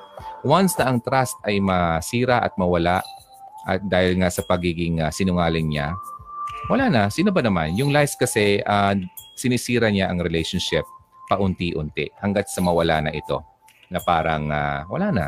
Shh, evaporate. Kaya importante po sa isang relationship na sabi ko nga kahit na masakit, okay, sabihin mo yan. Kasi mas maganda na yung nagsasabi ng totoo kaysa kapag uh, nalaman niya tapos isipin mo pa rin, hindi mo pa maamin kasi nga sinungaling ka. At uh, alam naman ng kausap mo, yung babae, lalaki ha, kapag uh, ang babae kasi magaling yan sa ganyan eh. Yung uh, may mga feelings sila eh, na parang uh, kayong nakakaramdam yan ladies eh. Alam niyo na kapag ang lalaki nagsisinungaling, tapos yung lalaki naman ay sobrang uh, iwas sa pagsabi ng totoo, yung babae mawawala ng gana sa iyo eh. Paunti-unti, ma- mauubos ang pasensya niya, mawawala yung love niya sa iyo. Kasi nga, feeling niya, hindi kanya, hindi hindi hindi siya mahal ng lalaki kasi nagsisinungaling yung lalaki sa kanya. Sabi ko kanina, ha, ulitin ko ha, kapag ang babae feeling niya ay wala na yung love uh, ng lalaki sa kanya, wala na. Maubos yan. Yung respect and uh, yung admiration, lahat-lahat, tuloy-tuloy yan, ubos yan, wala yan. Okay? So yun, huwag tayong sinungaling. Kayo din ladies ha, Huwag tayo, lahat tayo dapat. Okay? Pero pinag-uusapan natin yung lalaki dito. So, being a liar. Oh, konti na lang tayo, ha? Oh, sige. Move tayo. Number? Number 11. Sa babae, natural to eh.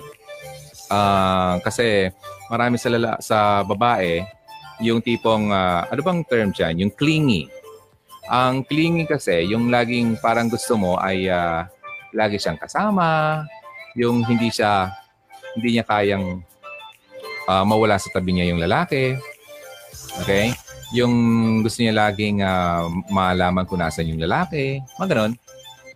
Uh, para sa akin, uh, ang it's common yan sa babae. But once, sa lalaki naman ay nagiging clingy sa'yo. Okay? Kagaya nitong uh, issue ko kanina. Um, yung lalaki, kapag nagiging clingy sa'yo, um, wala siyang tiwala sa iyo eh. Okay? Ang mature relationship kasi ganito, ha? Kapag nagiging malayo kayo sa isa't isa, okay? Uh, nag, siyempre, busy ka sa isang work. Okay, busy ka. Ngayon, babae. Tapos yung lalaki parang text ng text. Ang ginagawa mo? Tapos tawag pa. Gusto lang naman niya malaman kung nasaan ka, ano ba talaga ginagawa mo. Tapos sinabi mo na nagtatrabaho ka, hindi pa rin siya maniwala sa iyo. Okay? Yung, ang pagiging clingy ng lalaking kagayanan, hindi yan normal. Abnormal yan. Okay? Nakakatakot yan. Gusto niyo bang ganon, ladies?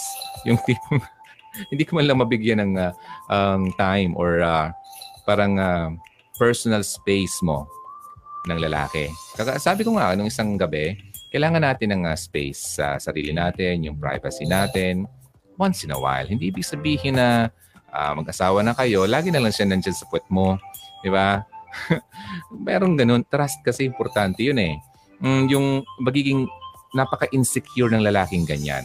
Okay? Hindi siya secure na tipong, ah, itong si Mrs. pwede ko itong iwanan. Uh, hindi niya ako tulolokohin kasi pinagkakatiwalaan ko siya. Alam ko naman, love niya ako. Yun, ang ganda kayang pakinggan nun, di ba? Pero yung lalaki, si Mrs. mukha yatang, kaka lang, parang ayaw kong, ayaw kong umalis ha. Ah. Parang pag iniwan ko to, lolokohin ako. Yung pa lang, ano, pinag-isipan ka ng masama. ang, ang ano kaya nun? Ang sakit sa pakiramdam yon. Sa tingin mo babae, gusto yung ganon? Ah, sabihin nyo nga, ganyan, ganyan ang lalaki. Kung ako babae, ayaw ko ng ganon. Kahit nga ako, ano eh, lalaki, yung ex ko, yung ganon napaka-clingy. Eh, ay, ito kasi, may nabasa ako. Kapag daw ang isang tao ay masyadong paladuda, siya ang gumagawa ng kalokohan. ay nako, tinamaan. Okay? Pinagdududa, pinagdududahan ka kahit wala naman. I'm sure siya ang gumagawa ng kalokohan. Okay? Hindi siya, immature pa siya sa relationship at hindi siya dapat makasama mo sa panghabang buhay na pagsasama. Ang um, by the way, meron akong video na alala ko lang na alam saan na ba 'yon? Uh, paano i-handle ang immature na boyfriend? Hanapin niyo lang sa YouTube. Okay, dalawang ano 'yon, part 1 and part 2 'yon. At uh, maintindihan nyo kung paano nyo i-handle ang immature na boyfriend. Pero para sa akin, ha? Ang um, wag na. Kasi immature siya eh. Palakihin nyo na muna. okay. Para pamaturin nyo muna bago kayo magkasama sa boyfriend na kagaya niyan. Okay, basahin ko muna yung mga nandito kasi malapit na rin na ito matapos. Um, kasi na nandito. Oh, may nakita akong uh, mahabang message ni wala na tayo. Nasaan na ba yon? Okay, okay. Nandito. Okay, wala tayo. Teacher Ron, hindi naman ako nangungunang mag-chat. Siya lagi po, eh, pag hindi siya nag-message, hinahayaan ko lang. Okay? Tama ka po. Always kung pinag-pray yung friendship namin, nakikinig naman po si God. Always siya ang nag-chat sa akin. Uh, tatawag, send video kung saan siya papunta. No com- commitment nga po. Kasi saka na yung ligawan pag nagkita kami. Okay. Lagi siyang taga-advise ng problema ko pag may problema about family ko, siya agad pinagsasabihan ko. Mag-advise din siya. Okay, sige. Okay, so okay din naman yan. Uh, ganyan. Pero walang ano ha, walang, uh, walang mag-assume ha. kasi kapag mga ganyan na kasing ginagawa, eh, gawain na yan ng mag-boyfriend-girlfriend eh. Ha? Yung tipong uh, nagpapaalaman, nandito ako, ganyan, ganyan. Wala naman intentions. Guys ha, kung hindi mo naman intensyon na pakasalan ng babae, wag mo nang ligawan. Para sa akin lang ha, pero I, I think uh, yan ang the best. Kasi sasaktan mo lang yung babae. Iligawan mo, na full yung babae. Wala ka naman palang planong pakasalan yan. Di ba? Niligawan mo pa. Masasaktan mo lang. Kaya, lalaki, wag na. Kaya nga ako eh, ingat na ako sa mga ganyan. Kasi ako alam ko, sabi nga sa nakaibigan kong babae, uh, sabi niya, ang babae kasi madaling ma ma-fall talaga yan. Lalo na kapag ang lalaki ay uh, being sweet, kumain ka na ba? O gabi na, uh, pauwi ka na ba? Ingat ka ha. Mga ganun. Ang ganda kayong pakinggan nun. Kung, di ba? Alam, sabi ko nga sa inyo, ang babae kung anong napapakinggan. Ah, yun. Sa lalaki naman, kung ano nakikita. Kaya kayo mga babae, kung gusto yung uh, laging uh, mahalin kayo ng asawa ng lalaki, Lagi kayong magpaganda. Okay? Lagi kayong magpustora. Kung ano kayo dati, ha? Alagaan yung sarili nyo para si Mr. ay laging happy. Okay? Visual ang lalaki. Tandaan nyo yan. Kaya kapag ang lalaki ay uh, nasabing, Ano, mahal. Ano, wag naman ganyan. Ayan, pwede bang, boss, buwasan ng kain. ano na yan? Ang um, sign na yan na the guy wants you to change something. Okay? Basta tandaan nyo ha, maging maging maalaga sa sarili. Okay? Yung lalaki naman, ayun, lagi nyo mahalin yung misis nyo para yung misis nyo ay hindi magbago sa iyo. Okay, sisiwala na tayo na na-clarify naman niya. Pero yung ginagawa, ginagawa yung dalawa ay uh, pagiging boyfriend-girlfriend na yan eh. So sana naman, ang um, kung talagang desidido yung lalaki, sabihin na niya sa iyo kung ano ba talagang intention niya. Hindi yung uh, pa, pa sweet sweet sweet siya sa iyo na friendship uh, friends nga kayo pero feeling ko eh nagpapakit siya sa iyo eh. 'Di ba?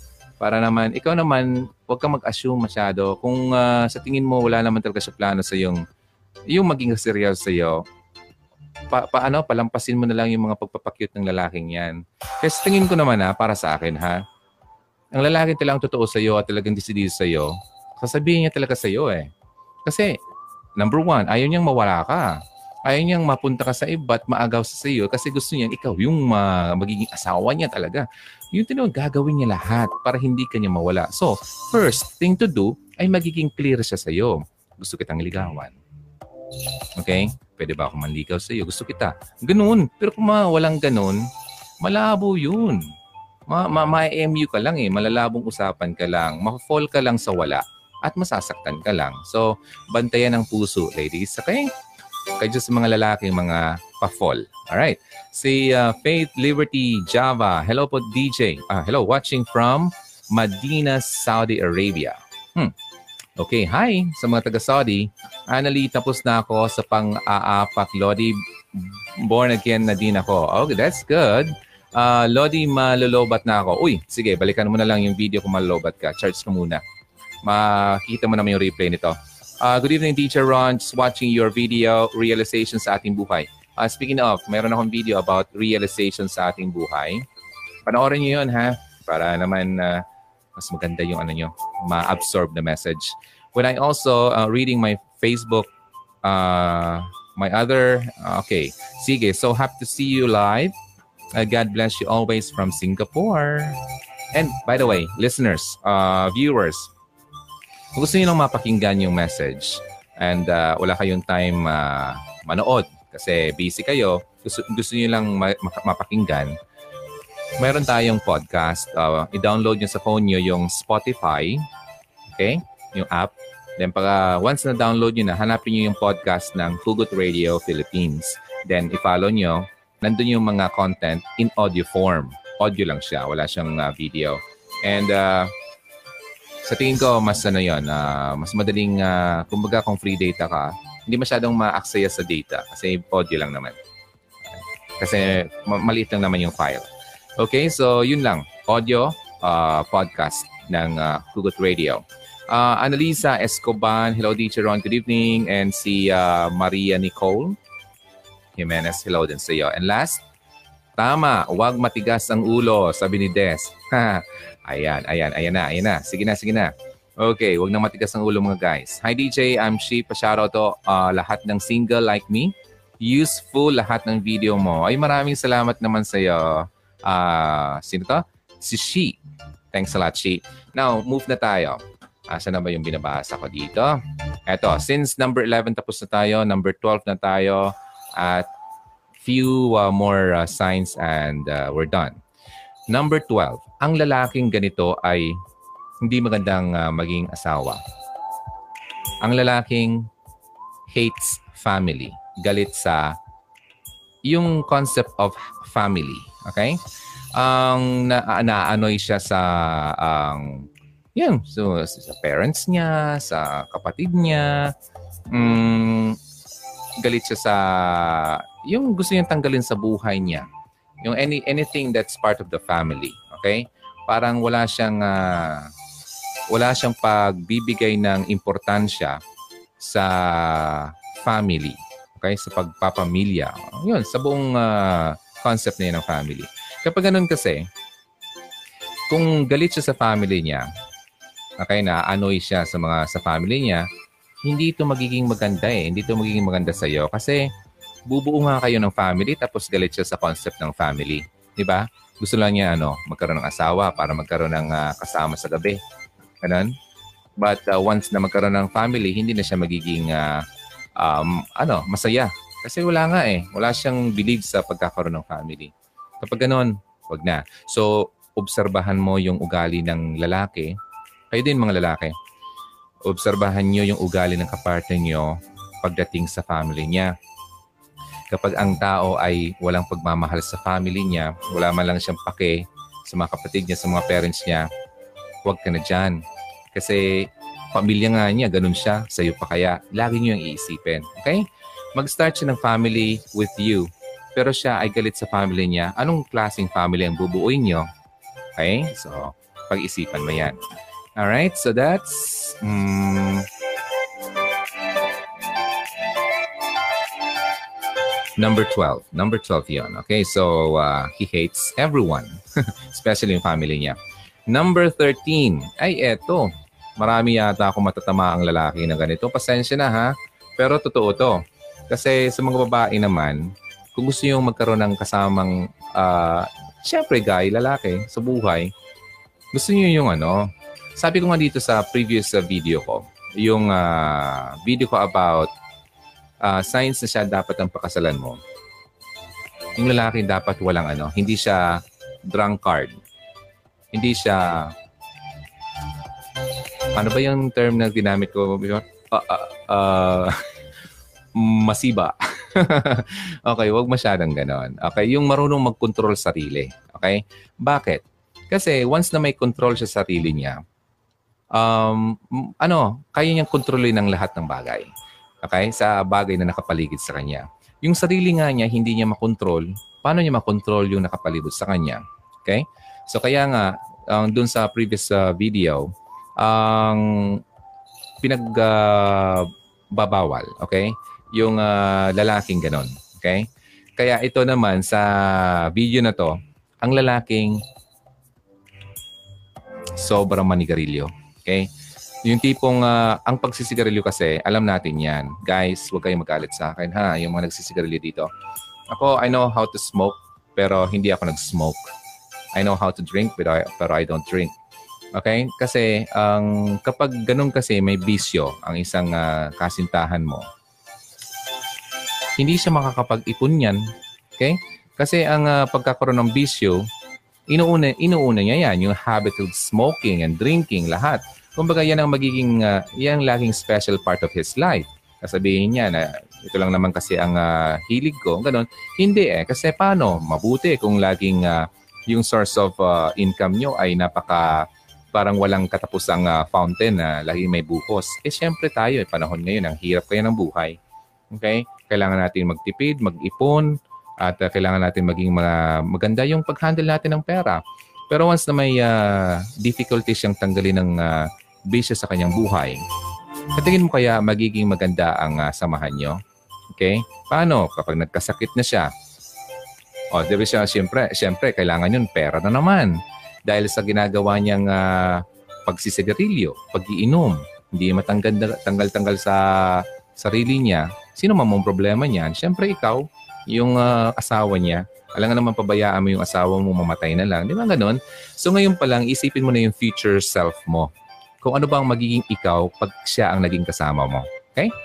So kapag may bisyo ang lalaki at talagang hindi mo wala-wala, pag-isipan niyo na yan. Okay? Kasi marami akong kakilala na nung nag-asawa na sila, mas naging malala yung lalaki. Hmm. Ako. Okay, that's number, number, number 13. All right. Ito pa. Number 14. Parang connected ito. Yung lalaki kasi napaka-immature. Okay? Immature sa lahat ng bagay. Yung uh, kapag nag-away kayo, hahayaan ka lang. Bahala ka dyan. Bahala ka. Ganon, yung tipong uh, hindi ka man lang i-please. Yung parang bata nga, di ba? Hindi marunong mag-admit uh, ng uh, sa yung sama yung samang ginawa niya, yung kasalanan niya. Hindi siya marunong mag-sorry uh, sa iyo. Mga ganun. Ha? Na, napaka-impatient niya sa iyo yung wala, walang pasensya. Hindi siya mature. Okay? Ang mature na tao kasi marunong magpigil. Alright? Pero once na ang kasama mo or boyfriend mo ay napaka-immature sa lahat ng uh, affair ng kanyang buhay, kailan pa siya magiging mature? Do you think na kapag uh, pinakasalan mo siya, magbabago siya? No. Kadalasan, kung ano siya nung hindi, hindi pa kayo kasal, kadalasan pa nga, kapag pinakasalan mo na siya, mas nagiging worse siya. Kaya dapat, ngayon pa lang na hindi pa kayo kasal, nabago, nabago na niya yan. Yung mga bad habits niya, yung bad attitude niya. Okay? Para naman, sigurado ka na kapag kayo ay kasal na, ay nagbago na talaga siya. Huwag mong iisipin na hindi totoo yun. Ay, pag kami kasal na, magbabago na lang yan. Hindi po yan totoo. Kalokohan yan. Okay? Kaya kapag ngayon pa lang, dapat nagbago na siya. Kaya mag-isip tayo, mag-isip-isip. Mga, dapat meron tayong realization. Nga, panoorin nyo yung ano, video ko about realizations sa ating buhay. So, yan ang number Okay, number 14. Ito na, huwag na natin patagalin. Kasi ayoko naman yung uh, masyadong mahaba tong video natin at alam ko namang uh, marami pa yung gagawin. Hindi pa kayo kumakain yata. Anong oras na sa Kuwait? Alas 7 na ng gabi, oh. Dinner time na. Dito, almost 12 midnight na. Hindi pa ako nagdi-dinner. Okay? So, tapusin na natin to. Number 15, ang lalaking napaka-abusive. Abusado sa lahat ng bagay. Okay? may mga habits siya na parang tipong napaka-violent niya sa'yo. Yung violent in na- yung nature niya, napaka-violente. Okay? Um, wala siyang uh, uh, wala siyang alam about uh, yung yung pag ano sa Tagalog, lagi hinahanap niya. Basta kapag ang violent kasi ng tao, lagi mainitin ng ulo, prone yan sa ano, baka masaktan ka niyan. Di ba? Possible yan. Possible yan. Ang um, abusive kasi kapag ang tao ay inaabuso ang isang tao, yung taong umaabuso, wala siyang respeto sa inaabuso niya. Tingin niya sa inaabuso niya ay parang napaka-low, napakaliit na tao, mababang nila lang.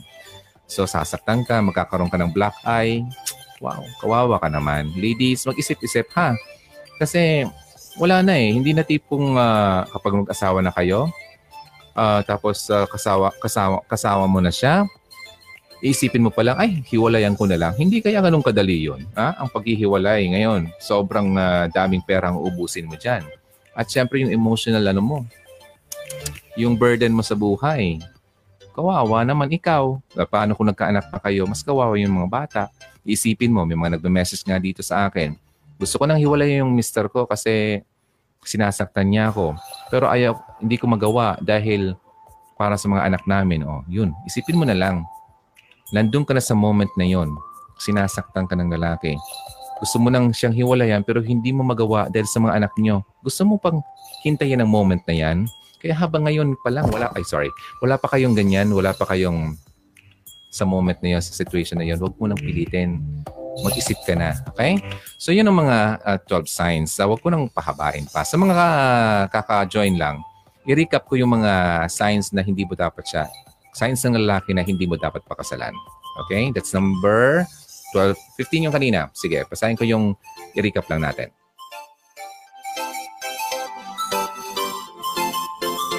Sige. Number one, kung hindi, hindi ito inabot kanina, yung lalaki ay napaka narrow-minded.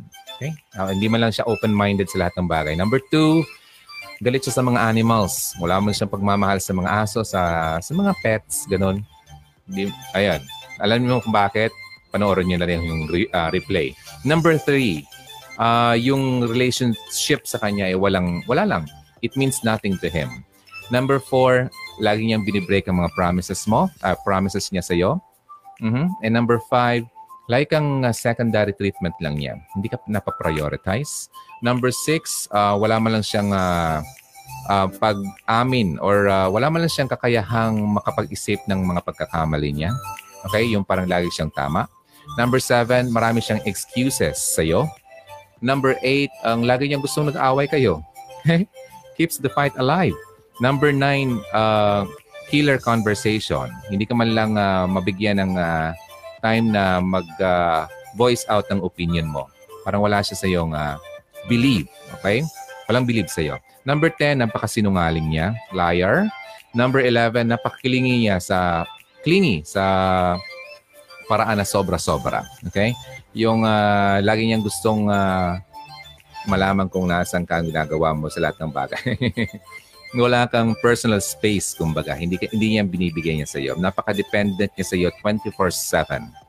Okay? Napaka-clinging lalaki. Number 11 yon. Number 12, he hates his family. He hates the concept of uh, having a family. Galit siya sa term na family.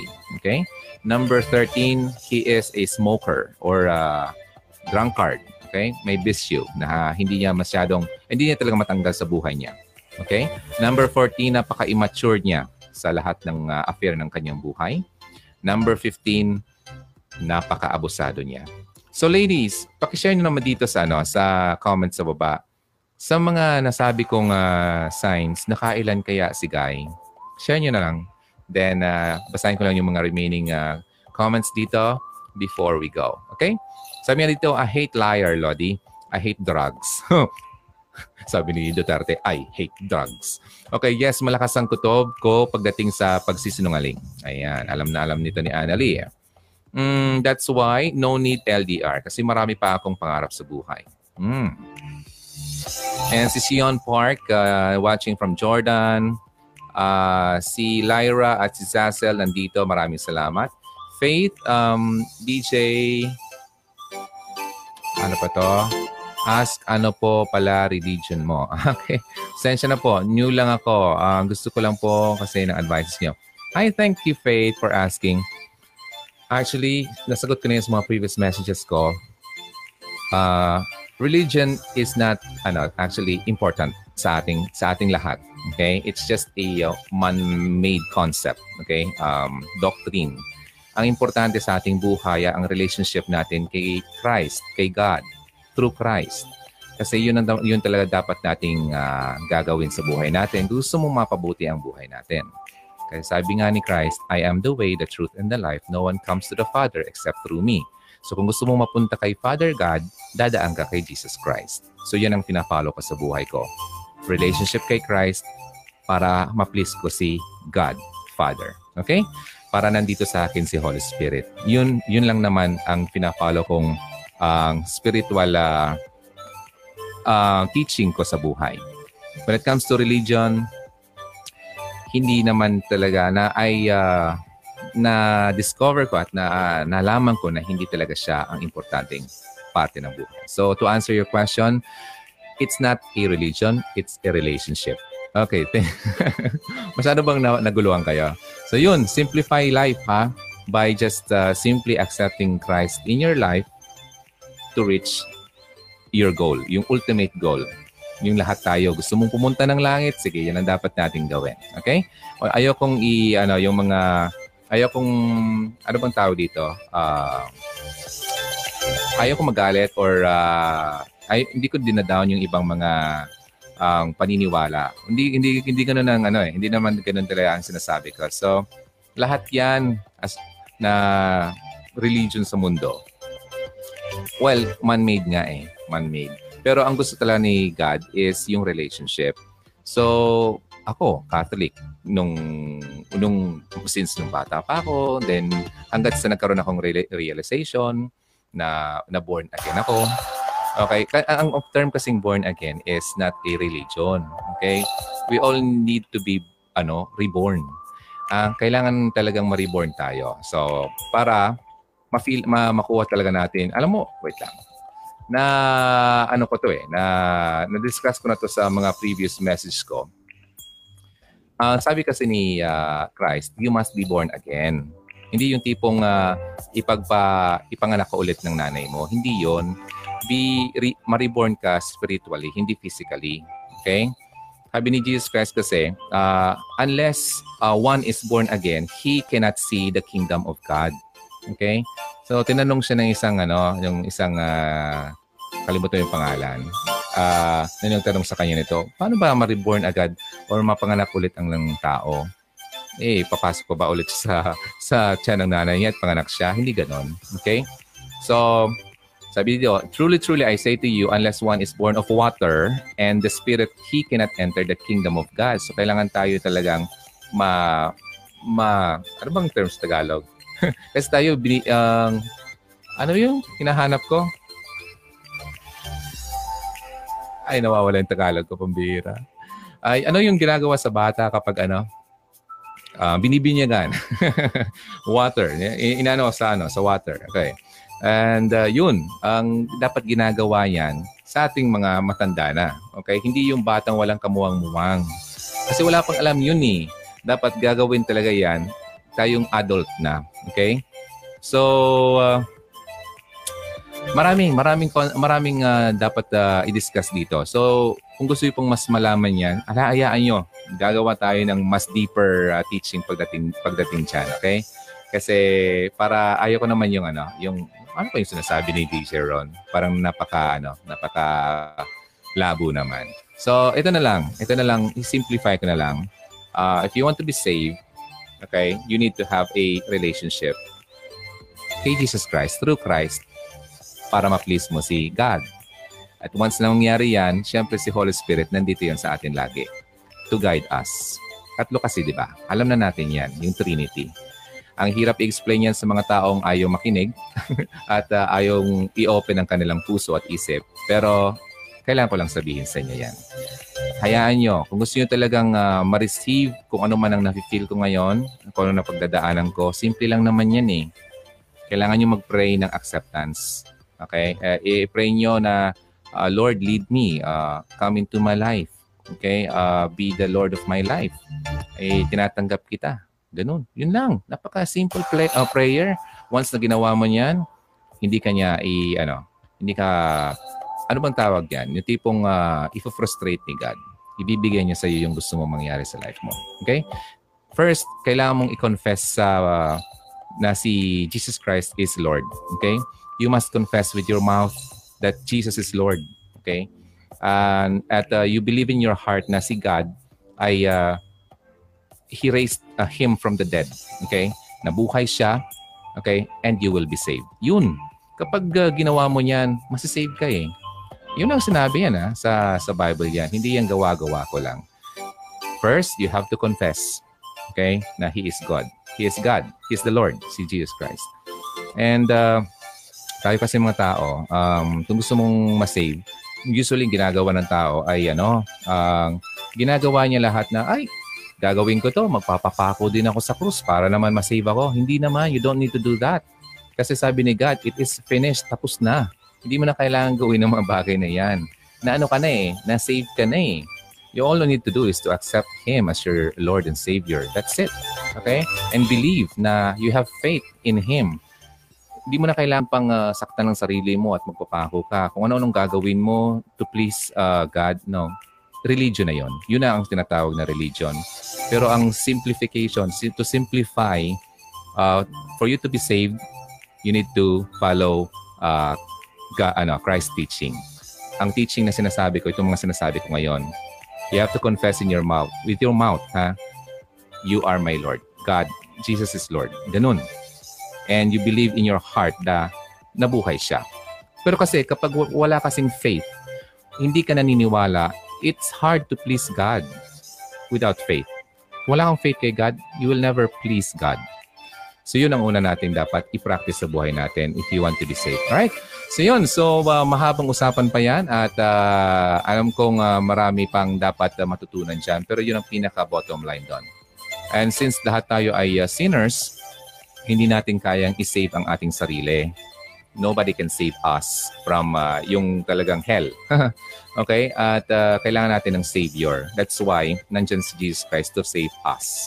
Pero sa tingin mo, kaya mong i-save ang sarili mo in the future when, once you die, hindi po yan magandang uh, teaching. Okay? You will never save yourself from ano, from eternal fire. Okay? Andiyan si God, siya nang naging uh, ano mo, uh, siya nang nagbayad ng mga kasalanan mo. At uh, once you accept Him, tapos na. Save ka na. All you need to do is just follow Him. Paano ba i-follow Him? Gawin mo yung mga dapat gawin, yung mga tama. Huwag ka nang gumawa ng mga makakasama sa iyo, yung mga pinagbabawal niya, yung mga pangit sa buhay. Okay? At magkakaroon ka ng fruit sa buhay mo once na magawa mo na yan. Magiging mapasensyoso ka na, mabait ka na, ma, ma, ayun, yung mga good works, papasok na yun doon. Pero hindi, yung good works, ah, marami nag, nagsasabi na, ay, gagawa lang ako mabuti. Ah, nagpapakain ako sa mga ano, mga mahihirap. Nagmimigay ako ng mga ganito. ay safe na ako kapag ako namatay. Hindi po. Hindi po, hindi po ganun yun. It, it will never save you uh, ano, kapag good works lang ang pinairal mo sa buhay mo. Kailangan mo talagang i-accept yung savior mo, ay savior natin sa buhay para ikaw ma-save. Ayun, yun. Uh, sinimplify ko na lang para mas madali maintindihan. So that's that's my answer to you. Faith, uh, Liberty, Java. Hindi ko sinasabi na yung mga uh, religion ay masama. Okay, wala akong sinasabing ganun. Ang ang point ko lang dito, kailangan natin talaga mas malaman yung totoong teaching na para naman hindi tayo mawala sa nagpapasunod sa atin pagdating sa religion. Kasi maraming mga ganon nawawala sa landas dahil sa mali yung tinuturo sa kanila. So yun, para malaman natin yung tama, basahin natin yung nakasulat. Okay? Ayan. So sige, next time ulit para mas uh, deeper yung conversation natin. Mm, Zazel, like, thank you. And Lyra Villa Martin, thank you so much then. Oh, by the way, speaking of, uh, if you want to grow more, every Sunday, 10 a.m. and uh, 4 p.m. replay, uh, i-download nyo yung, ano, yung Hugot Radio kasi ang Hugot Radio, baka, baka maano kayo, eh, ma, malito kayo. Ang Hugot Radio, meron tayong YouTube, meron tayong Facebook, at meron tayong music station. Yung music station, uh, you can download the application. Punta kayo ng Google Play Store. Hanapin niyo yung Hugot Radio. At kung gusto niyo yung 24-7 uh, full music, mga tugtog, and uh, uh, may mga podcast din yon makinig kayo doon. And every Sunday, nagpe-play ako ng uh, online sermon. Yung mga hindi nakakasimba dyan dahil malayo kayo, walang simbahan sa lugar nyo, hindi kayo makalabas, hindi kayo pinapalabas ng amo nyo kasi uh, meron kayong work, pero may internet kayo, ayun, the best yun para sa inyo. I-download nyo yung application Hugot Radio at makakapakinig kayo ng uh, online sermon every Sunday morning, Philippine time, 10 a.m. here at may replay yan ng alas 4 ng hapon. Okay? So yun, para naman na uh, mas mag-grow pa tayo, ang deeper uh, relationship natin kay Christ. Ayan. So yun ang uh, gift ko sa inyo.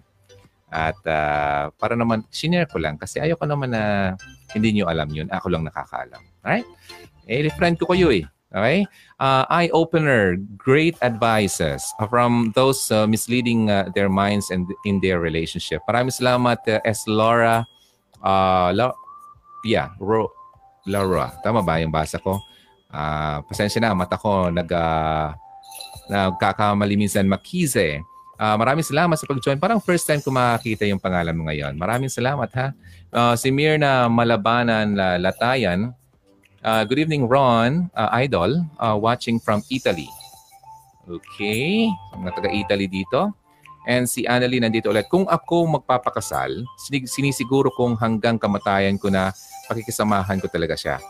Uh, basta siya na talaga ang soulmate ko, Lodi. Kung gusto malaman at maku- uh, ma- ma-meet na talaga yung taong para sa iyo, ipagdasal mo yan. Kasi si God ang nakakita ng uh, the best para sa atin eh. So once na i-ask mo yan kay God, God, gusto kong mag-asawa, ayoko naman uh, mag-isa sa mundo, ikaw na, ikaw na Lord ang mag-lead ng tao niya sa akin at uh, ma-meet ko siya. Ikaw nakakaalam ng the best para sa akin. So ikaw na bahala. Ganun na. Just pray. At hindi kanya i-fail. Francia, dapat kasi sa couples give and take. Huwag lang take ng take sa lalaki. Okay? O babae. Ang pag-aaway daw ay nakakatibay ng relasyon. Yes, partly. Sabi ko nga kanina, kapag hindi na kayo nag-aaway, wala na kayong ano, pag-care sa bawat isa. Pero kung super duper everyday, everyday, all day, all night, nag-aaway kayo, ay hindi na yan makakatulong at makakatibay ng inyong relasyon. Okay? Kasi yung lalaki at uh, hindi marunong magpapakumbaba, hindi marunong uh, umamin ng kanyang pagkakamali, at yung babae naman ay hindi nakikinig sa kanyang uh, kapareha, ganun, yung ibaba natin yung pride natin para mapag-usapan ang dapat pag-usapan. Okay, May Lagrama, Pionelia, very nice. Thank you. Hi Francia, how are you? And dito si ano, Annalie and Francia, magkakilala sila. Kasile, uh, ganun ba? Kaming ng mister ko, ganun kami. Di kami nag-aaway at yung pinuputol ang sasabihin ko palagi ako dinadown. Oh. Kaya ayoko din ng gulo, kaya tahimik na lang ako. Okay. Uh, yeah, sasabihin ko nga pala yung ano, yung dapat na gagawin nyo. Halimbawa, nandito yung mga signs ng asawa nyo sa mga nasabi ko Alam niyo ba, may solution pa dyan. Ipagdasal nyo ang asawa nyo. Lagi-lagi. Okay? Your husband needs a prayer or prayers din. Hindi lang isa. Galing sa'yo. Okay? Meron akong video, baka yung mga hindi pa nakakaalam nito, punta kayo ng Hugot Radio page, hanapin niyo yung video ko. Uh, it's a pelikula, okay? Uh, War Room, para to sa mga babae. W-A-R-R-O-O-M, War Room. Uh, Gera Room, uh, Silid. Okay, hanapin niyo yon Nandyan lang yan sa Hugot Radio page.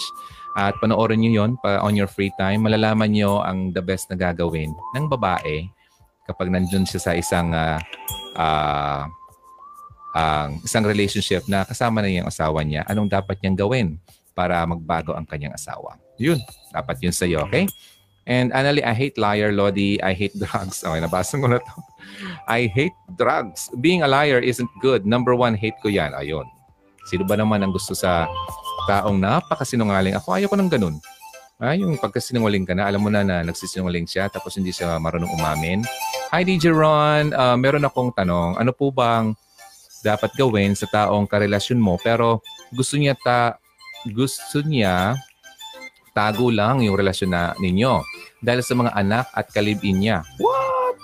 Kasi may friend akong ganun ang sitwasyon niya. Ay, nakakalungkot naman yan. Okay, himay-himayin natin. Anong dapat kong gawin kung ako sa sitwasyon na yan? Yung, yung karelasyon niya ay gusto nakatago. Number one, ayoko nun. Gusto mo na ganun? Ang taong itinatago ka, hindi yan sa'yo ano, seryoso gagamitin ka lang yan. Ba't ka itatago? Kung talagang ano siya, kung talagang uh, mm, proud siya na ikaw ang minamahal niya, hindi ka dapat itago. Pero may reason siya dahil daw sa mga anak, kalokohan yon. Kasi kung talagang mahal ka, ipagmamalaki ka sa mga anak niya. Uh, halimbawa man, kung talagang wala na siyang asawa at may mga anak siya. Okay, yan ang situation doon. Pero kung mayroon na siyang anak at mayroon siyang ka-live-in, ibang usapan na yan. Ibang usapan na yan.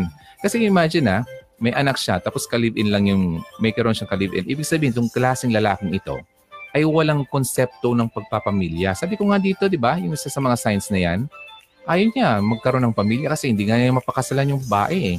Aanakan lang, aanakan lang niya. Hindi magandang, uh, ano yan, lalaki. Hindi magandang klaseng lalaki yan. So, anong dapat kong gawin? Itatapon ko yan. Okay? Sisipain ko yung palabas ng buhay ko. Ayan, yan ang dapat mong gawin. Huwag mo nang intindihin yan. Hindi, hindi mo kawalan yan. Naku, kawawa ka naman kung ipipilit mo ang sarili mo dyan. Yan ang sabihin mo dun sa friend mo ha. Nasabi mo kasi friend mo eh. Pero kung, kung ikaw naman ang nasa sitwasyon na yan, gawin mo yan, Rosaline. Huwag kang magdalawang isip. Huwag kang manghihinayang na wala ka ng ibang lalaki makakilala. Nako, kalokohan yun. Huwag ka dyan. Okay? Marami, maraming lalaki sa buong mundo. Alright? Sabi ko nga, pagdasal niyo yan, ibibigay yan sa iyo. Sherry De Leon, very nice. And si Annalyn nandito oh, ulit at uh, talagang natutuwa ako at uh, napaka-active niya. Uh, Lodi, magmahal ako todo. Pero oras magsawa ako, nako, iwan kita. Kahit pa may anak ako sa guy, wala akong pake. Reason ko, di niya ako love kasi binigyan niya ako ng rason uh, para layuan ko siya. Okay. So, mm, okay. So, sige. Sabi natin yung lalaki talaga wala na lang kwenta. Okay? Uh, talagang hindi na siya nagiging uh, productive. At hindi na siya yung relationship niyo hindi na nagiging productive dahil sa ginagawa niyang kalokohan na niloloko ka na, na nang bababae siya. Yeah yes you can do that. Patalsikin mo na yan. Okay and uh, actually ang biblical uh, teaching pinagbabawal talaga ang paghihiwalay. But sabi ni Christ um, sabi dito sa isang uh, uh, sa isang verse, asa na ba yun?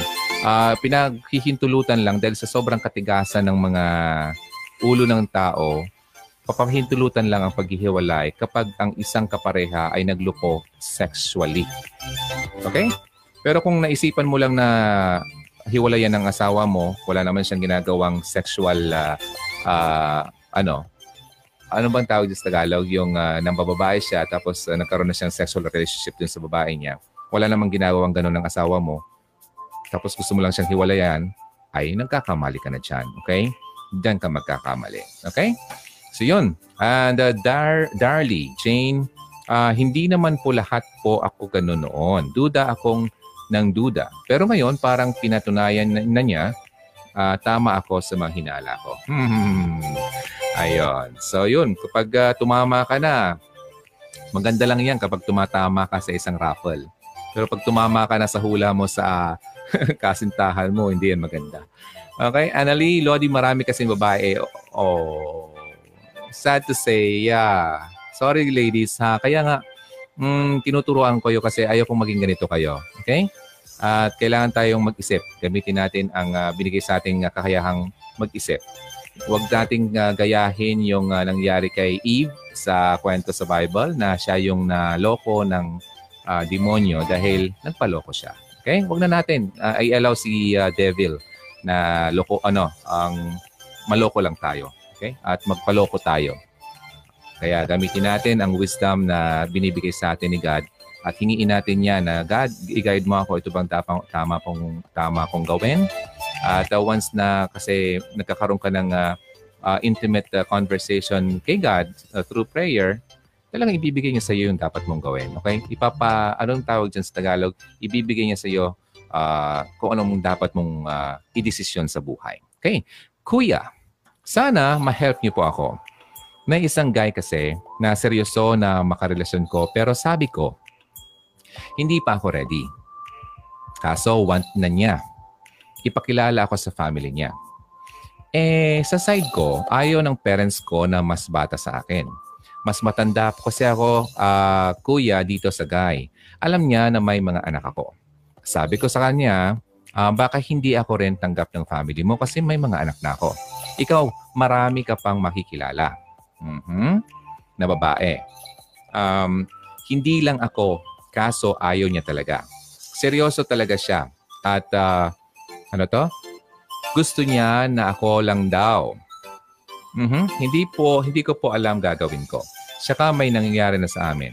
Oh, okay. Para pinakita at gusto niyang panindigan at ipakita sa akin na seryoso siya. Aha. Wait lang, ha? wait lang. I'll be back. Mm, okay, so yun. May nangyari na sa inyo. Okay, yung mga nakakabasa dito, uh, sana nabasa niyo yung uh, message. Okay, may nangyari sa inyo. Pero itong lalaki napaka-serious. Okay? Kasi gusto ko nang ipakilala sa family niya. Okay? At uh, makarelasyon ang termo dito. Pero wala kang minention, itong lalaki ay gusto kang pakasalan. Iba ang term na makarelasyon, ha? At gusto mapangasawa. Iba yan. Hindi ibig sabihin na ang lalaki ay pakilala ka sa kanyang family, ay eh talagang desidido siya sa iyo na ikaw ang makasama sa buong buhay.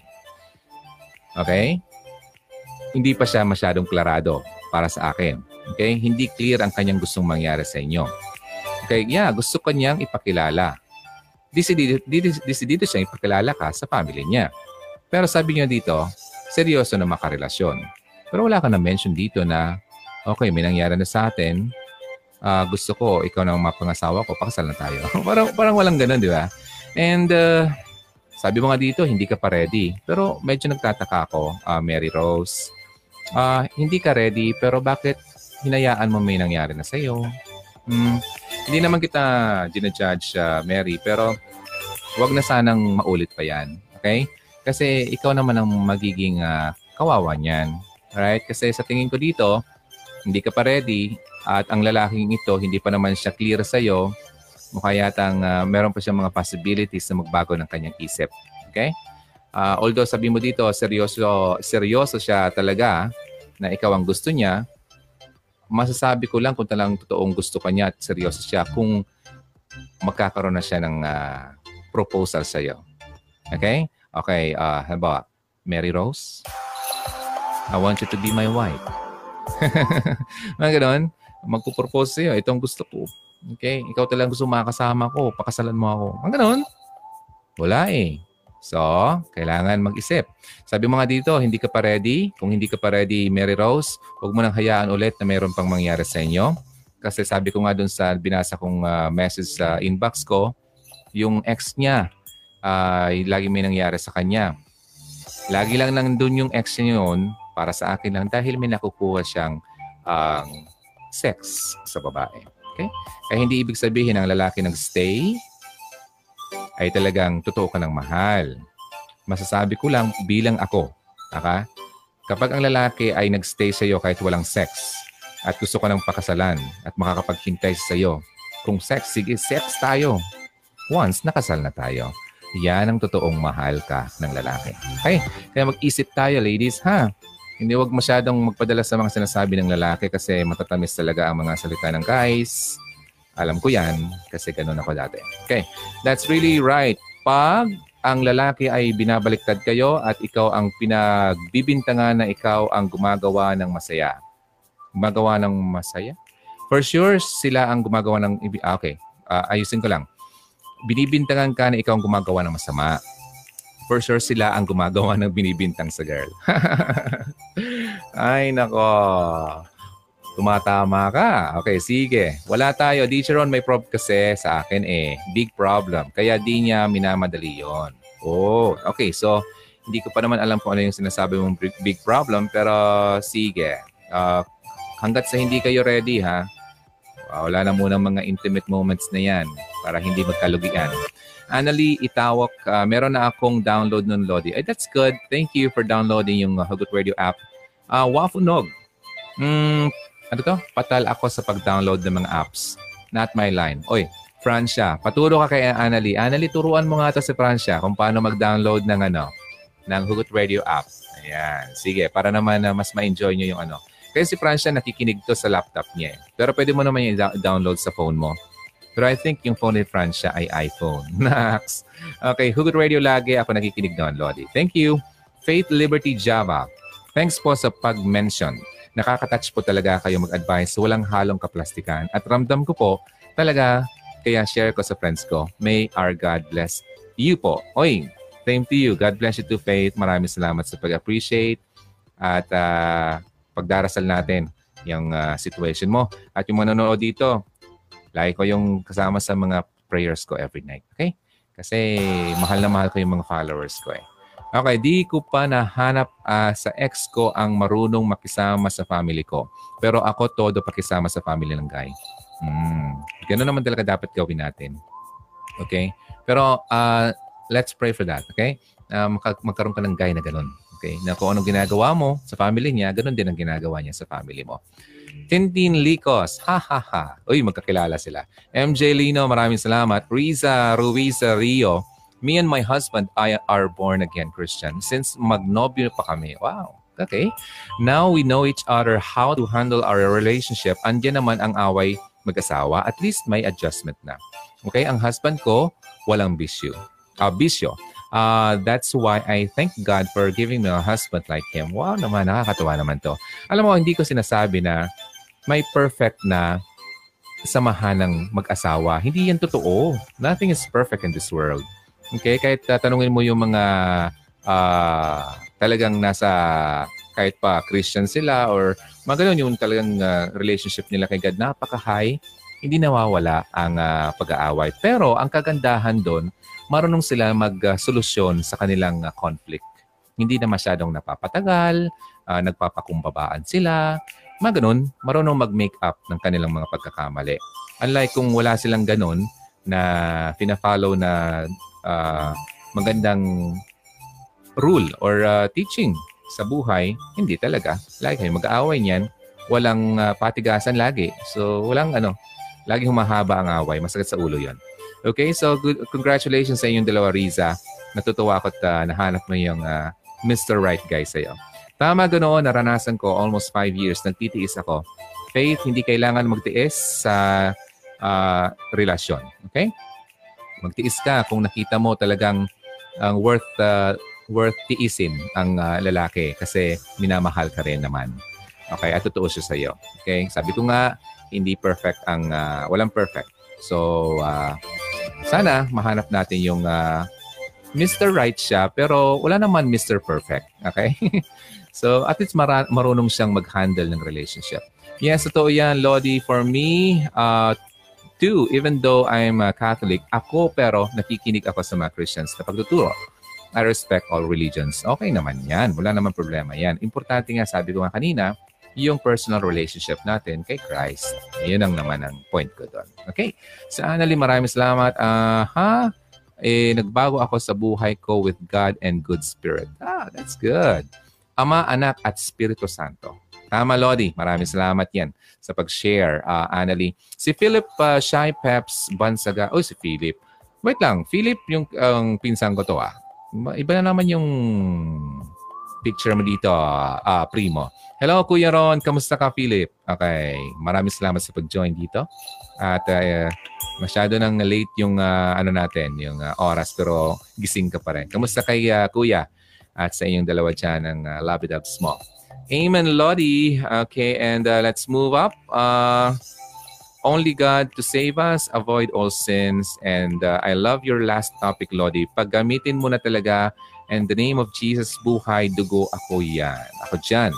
Pin oh nga, tama ka dyan. Pinanggang, ano? Pinanggang ko Santo Niño. Okay, good evening watching from Switzerland. Uy, Switzerland. Kumusta kayo dyan? Kapag naalala ko ang Switzerland, naalala ko yung Swiss knife na niregalo sa akin from Switzerland. Swiss knife. Gusto gusto ko yun at nawala ko lang. Sad. Good evening, DJ Ron uh, from uh, Saudi Arabia. Arabia, si ano to? Si Annalisa Reyes. Kamusta kayo dyan? Yung mga nanonood kasama nyo?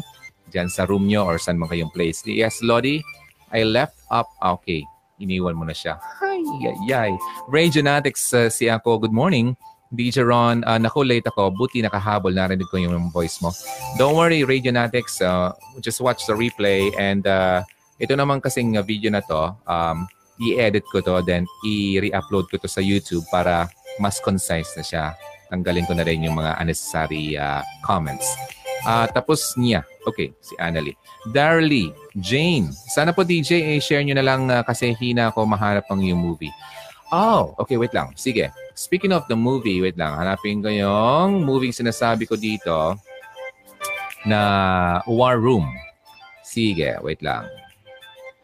Hanapin ko muna yung link at i-share ko dito sa comment section. Okay, nandito na. Nahanap ko na. And uh, sige. Ladies, nandito po, i-share ko sa baba. Nasa na ba yung comment ka dito? Comment, come on, comment. At di ako maka-comment. Ah, ito na ba? War Room Movie. Okay, follow nyo na lang itong link ha. Okay, share ko na. Then, post. Okay, got it. Na-post ka na ba? I think so. I think so. Tingnan nga natin kung na-post ko na. Nakita niyo ba? Paki, paki-double check naman po. Bakit ayaw niyang i-post yung ano ko? Hmm, kakainis to ah. Okay, wait lang. Double check. Gusto ko lang i-share sa inyo para hindi nyo nahanapin. Comment. Ayaw niya. Bakit ganoon? Anyway, mamaya i-share ko na lang sa ano pag natapos tong video natin. Hindi na rin tayo magtatagal, ha? Uh, ubusin ko na lang yung uh, ibang uh, ano dito. Then we shall go. Sabi dito ni Francia Wafunog, si Isay Tabi yung na-mention mong na, na turuan ako sa pag-download. Hindi ko yata kilala. Oh, Annalie, di ba? Ay, si Annalie ba yon? Si Annalie ba yung nag-say hi kay Francia kanina? Anyway, kung sino yung nakakilala kay Francia, turu- turuan nyo na lang siya. may, nag- may nag-hi sa'yo kanina eh. Kilala ka daw. Okay, wala tayo. Yung hinihingi niya kasi, DJ, yung annulment ng ex-husband ko. Okay. Mm, so, nagiging clear na ang uh, ano mo, ang situation mo. So meron kang na asawa ka na before, so yung annulment ang hiningi niya. Siguro man yung lalaki, nagpapakasiguro lang. But, anong ginagawa niya? Di ba parang uh, nagiging boyfriend mo na siya? Kasi nagiging, uh, naging ano, itinitreat ka na bilang ano eh, uh, lagi nagpapaalam siya kung nasan siya, ganun. Parang boyfriend na. Pero ganun na, di ba? Ang, ano ba talaga ang intention niya? Okay? So, kailangan yung pag-usapan yan. Kasi pagdating dito, annulment eh, parang matagal to eh. Di ba? So, nasa, nasa decision mo yan. Okay? Miss, wala tayo. Uh, pero yung lalaki, kung hinihingi niya to, meron naman siyang uh, dahilan para hingi yan, pero kailangan yung pag-usapan talaga yan. Alright? Pero once na, I mean, uh, habang hindi pa nangyayari talaga yung dapat, uh, huwag nyo na munang gawin yung mga hindi dapat. okay? Para iwas sa uh, sakit ng ulo, ha? Uh, ay, nako. Habol. That's not good. Too bad na gawain. In case, uh, kung nasa sitwasyon daw siya ng ganyan, magsasanib ng tsunami ng mayon. Magagalit. Okay. Sasabog ka niyan. Huwag naman sana. Okay, I'm 62 years old watching from Tokyo, Japan. Uy, taga Japan din siya. And this is my third time to watch you on live but follow me through YouTube. Maraming salamat po sa iyo. At natutuwa ako. Meron tayong follower from Japan. Also, uh, like eh, ano, ni Francia. Uh, nice. Uh, though, always, God bless you uh, for being an instrument spreading excellent messages to our or to your listeners. Maraming salamat po sa iyo. Na-appreciate ko na nandito po kayo. And uh, I masyado nang late sa Japan and you're still awake. At na-appreciate ko po yan. Thank you so much. And a uh, few more. I think, uh, let's see kung nandito pa yung iba. Uh, okay, I think wala na rin naman. Okay? Uh, yeah. So, uh, ladies, maraming salamat. Uh, tandaan, yung uh, mga signs na yon na wag mo dapat pakasalan ang lalaking kagaya ng mga na-mention ko kanina. So if you want to uh, rewatch or uh, watch ulit yung movie na to, not movie, but yung video na to, you can just uh, watch the replay. Nandito lang naman yan sa page and you can or you can go to uh, YouTube once na naka-upload na to sa YouTube. Okay? So anything else? Anything you'd like to uh, say or tell me before we go? Kung wala na po, uh, di pa kami kita in person, DJ Ron, But thank you talaga sa iyo. Lagi kitang abangan. Naka-idlip ako. okay lang yan. Sa mga natut ma inaantok na, alam ko kanina marami tayo. Ay, hindi ko naman maano, ma-hold yung karamihan na magstay kasi nakakaantok naman kapag ganito ng oras. You can just watch a replay. Okay? Uh, Francia, ay ganun ba, Wafnog? Uh, hindi ko yata na... Okay. Tingnan mo na lang yung uh, mga greetings dito, yung mga comments dito. Well, too much appreciated and also hello to you. Uh, si Darly, thank you DJ Ron. God bless you. God bless you din sa inyo lahat ng mga nanonood ngayon. I'll see you again next time, okay? And uh, so thankful ako and so happy na nandito kayo lagi every time na nag-live ako. Uh, 7.30 pa lang daw doon sa Saudi. At uh, yeah, 7.32 dito sa orasan ko sa Saudi. Uh, dito po ay 12.32 na ng umaga. Uh, Tuesday din dito sa Pilipinas. At maraming salamat po. Kain na kayo yung mga hindi pa nagdi-dinner. God will bless you po. See you kain po muna kayo. Kayo din, kayong lahat. Thank you so much ladies and gentlemen, yung mga guys na hindi masyadong uh, uh, interactive dito. Uh, I, I know, nandiyan lang naman sila. I know. May mga nanonood, nakikita ko yan sa stats. Uh, good night, uh, DJ, and God bless. Good night, everyone. Again, my name is Ronaldo sa Hugot Radio. Don't forget, always believe in love and keep the flame burning. God bless you. I love you. Good night. Bye-bye. Bye-bye, Lodi. I'm happy also na okay, nahuli ko yung life mo. God bless, ingat. Yay! Bye-bye. Good night! 6.30 po sa Jordan. Darly, thank you so much. Gotta go! Ingat kayo lagi, ha? Bye! Done sharing. Okay, that's good. Good night, good night. Oh, okay na kayo. Okay? Don't forget to pray, ha? Before you go to sleep. And uh, pagkagising nyo, pray ulit para ma-prepare kayo ng uh, panibagong umaga ng buhay and challenges sa buhay. Good night. Thanks. God bless.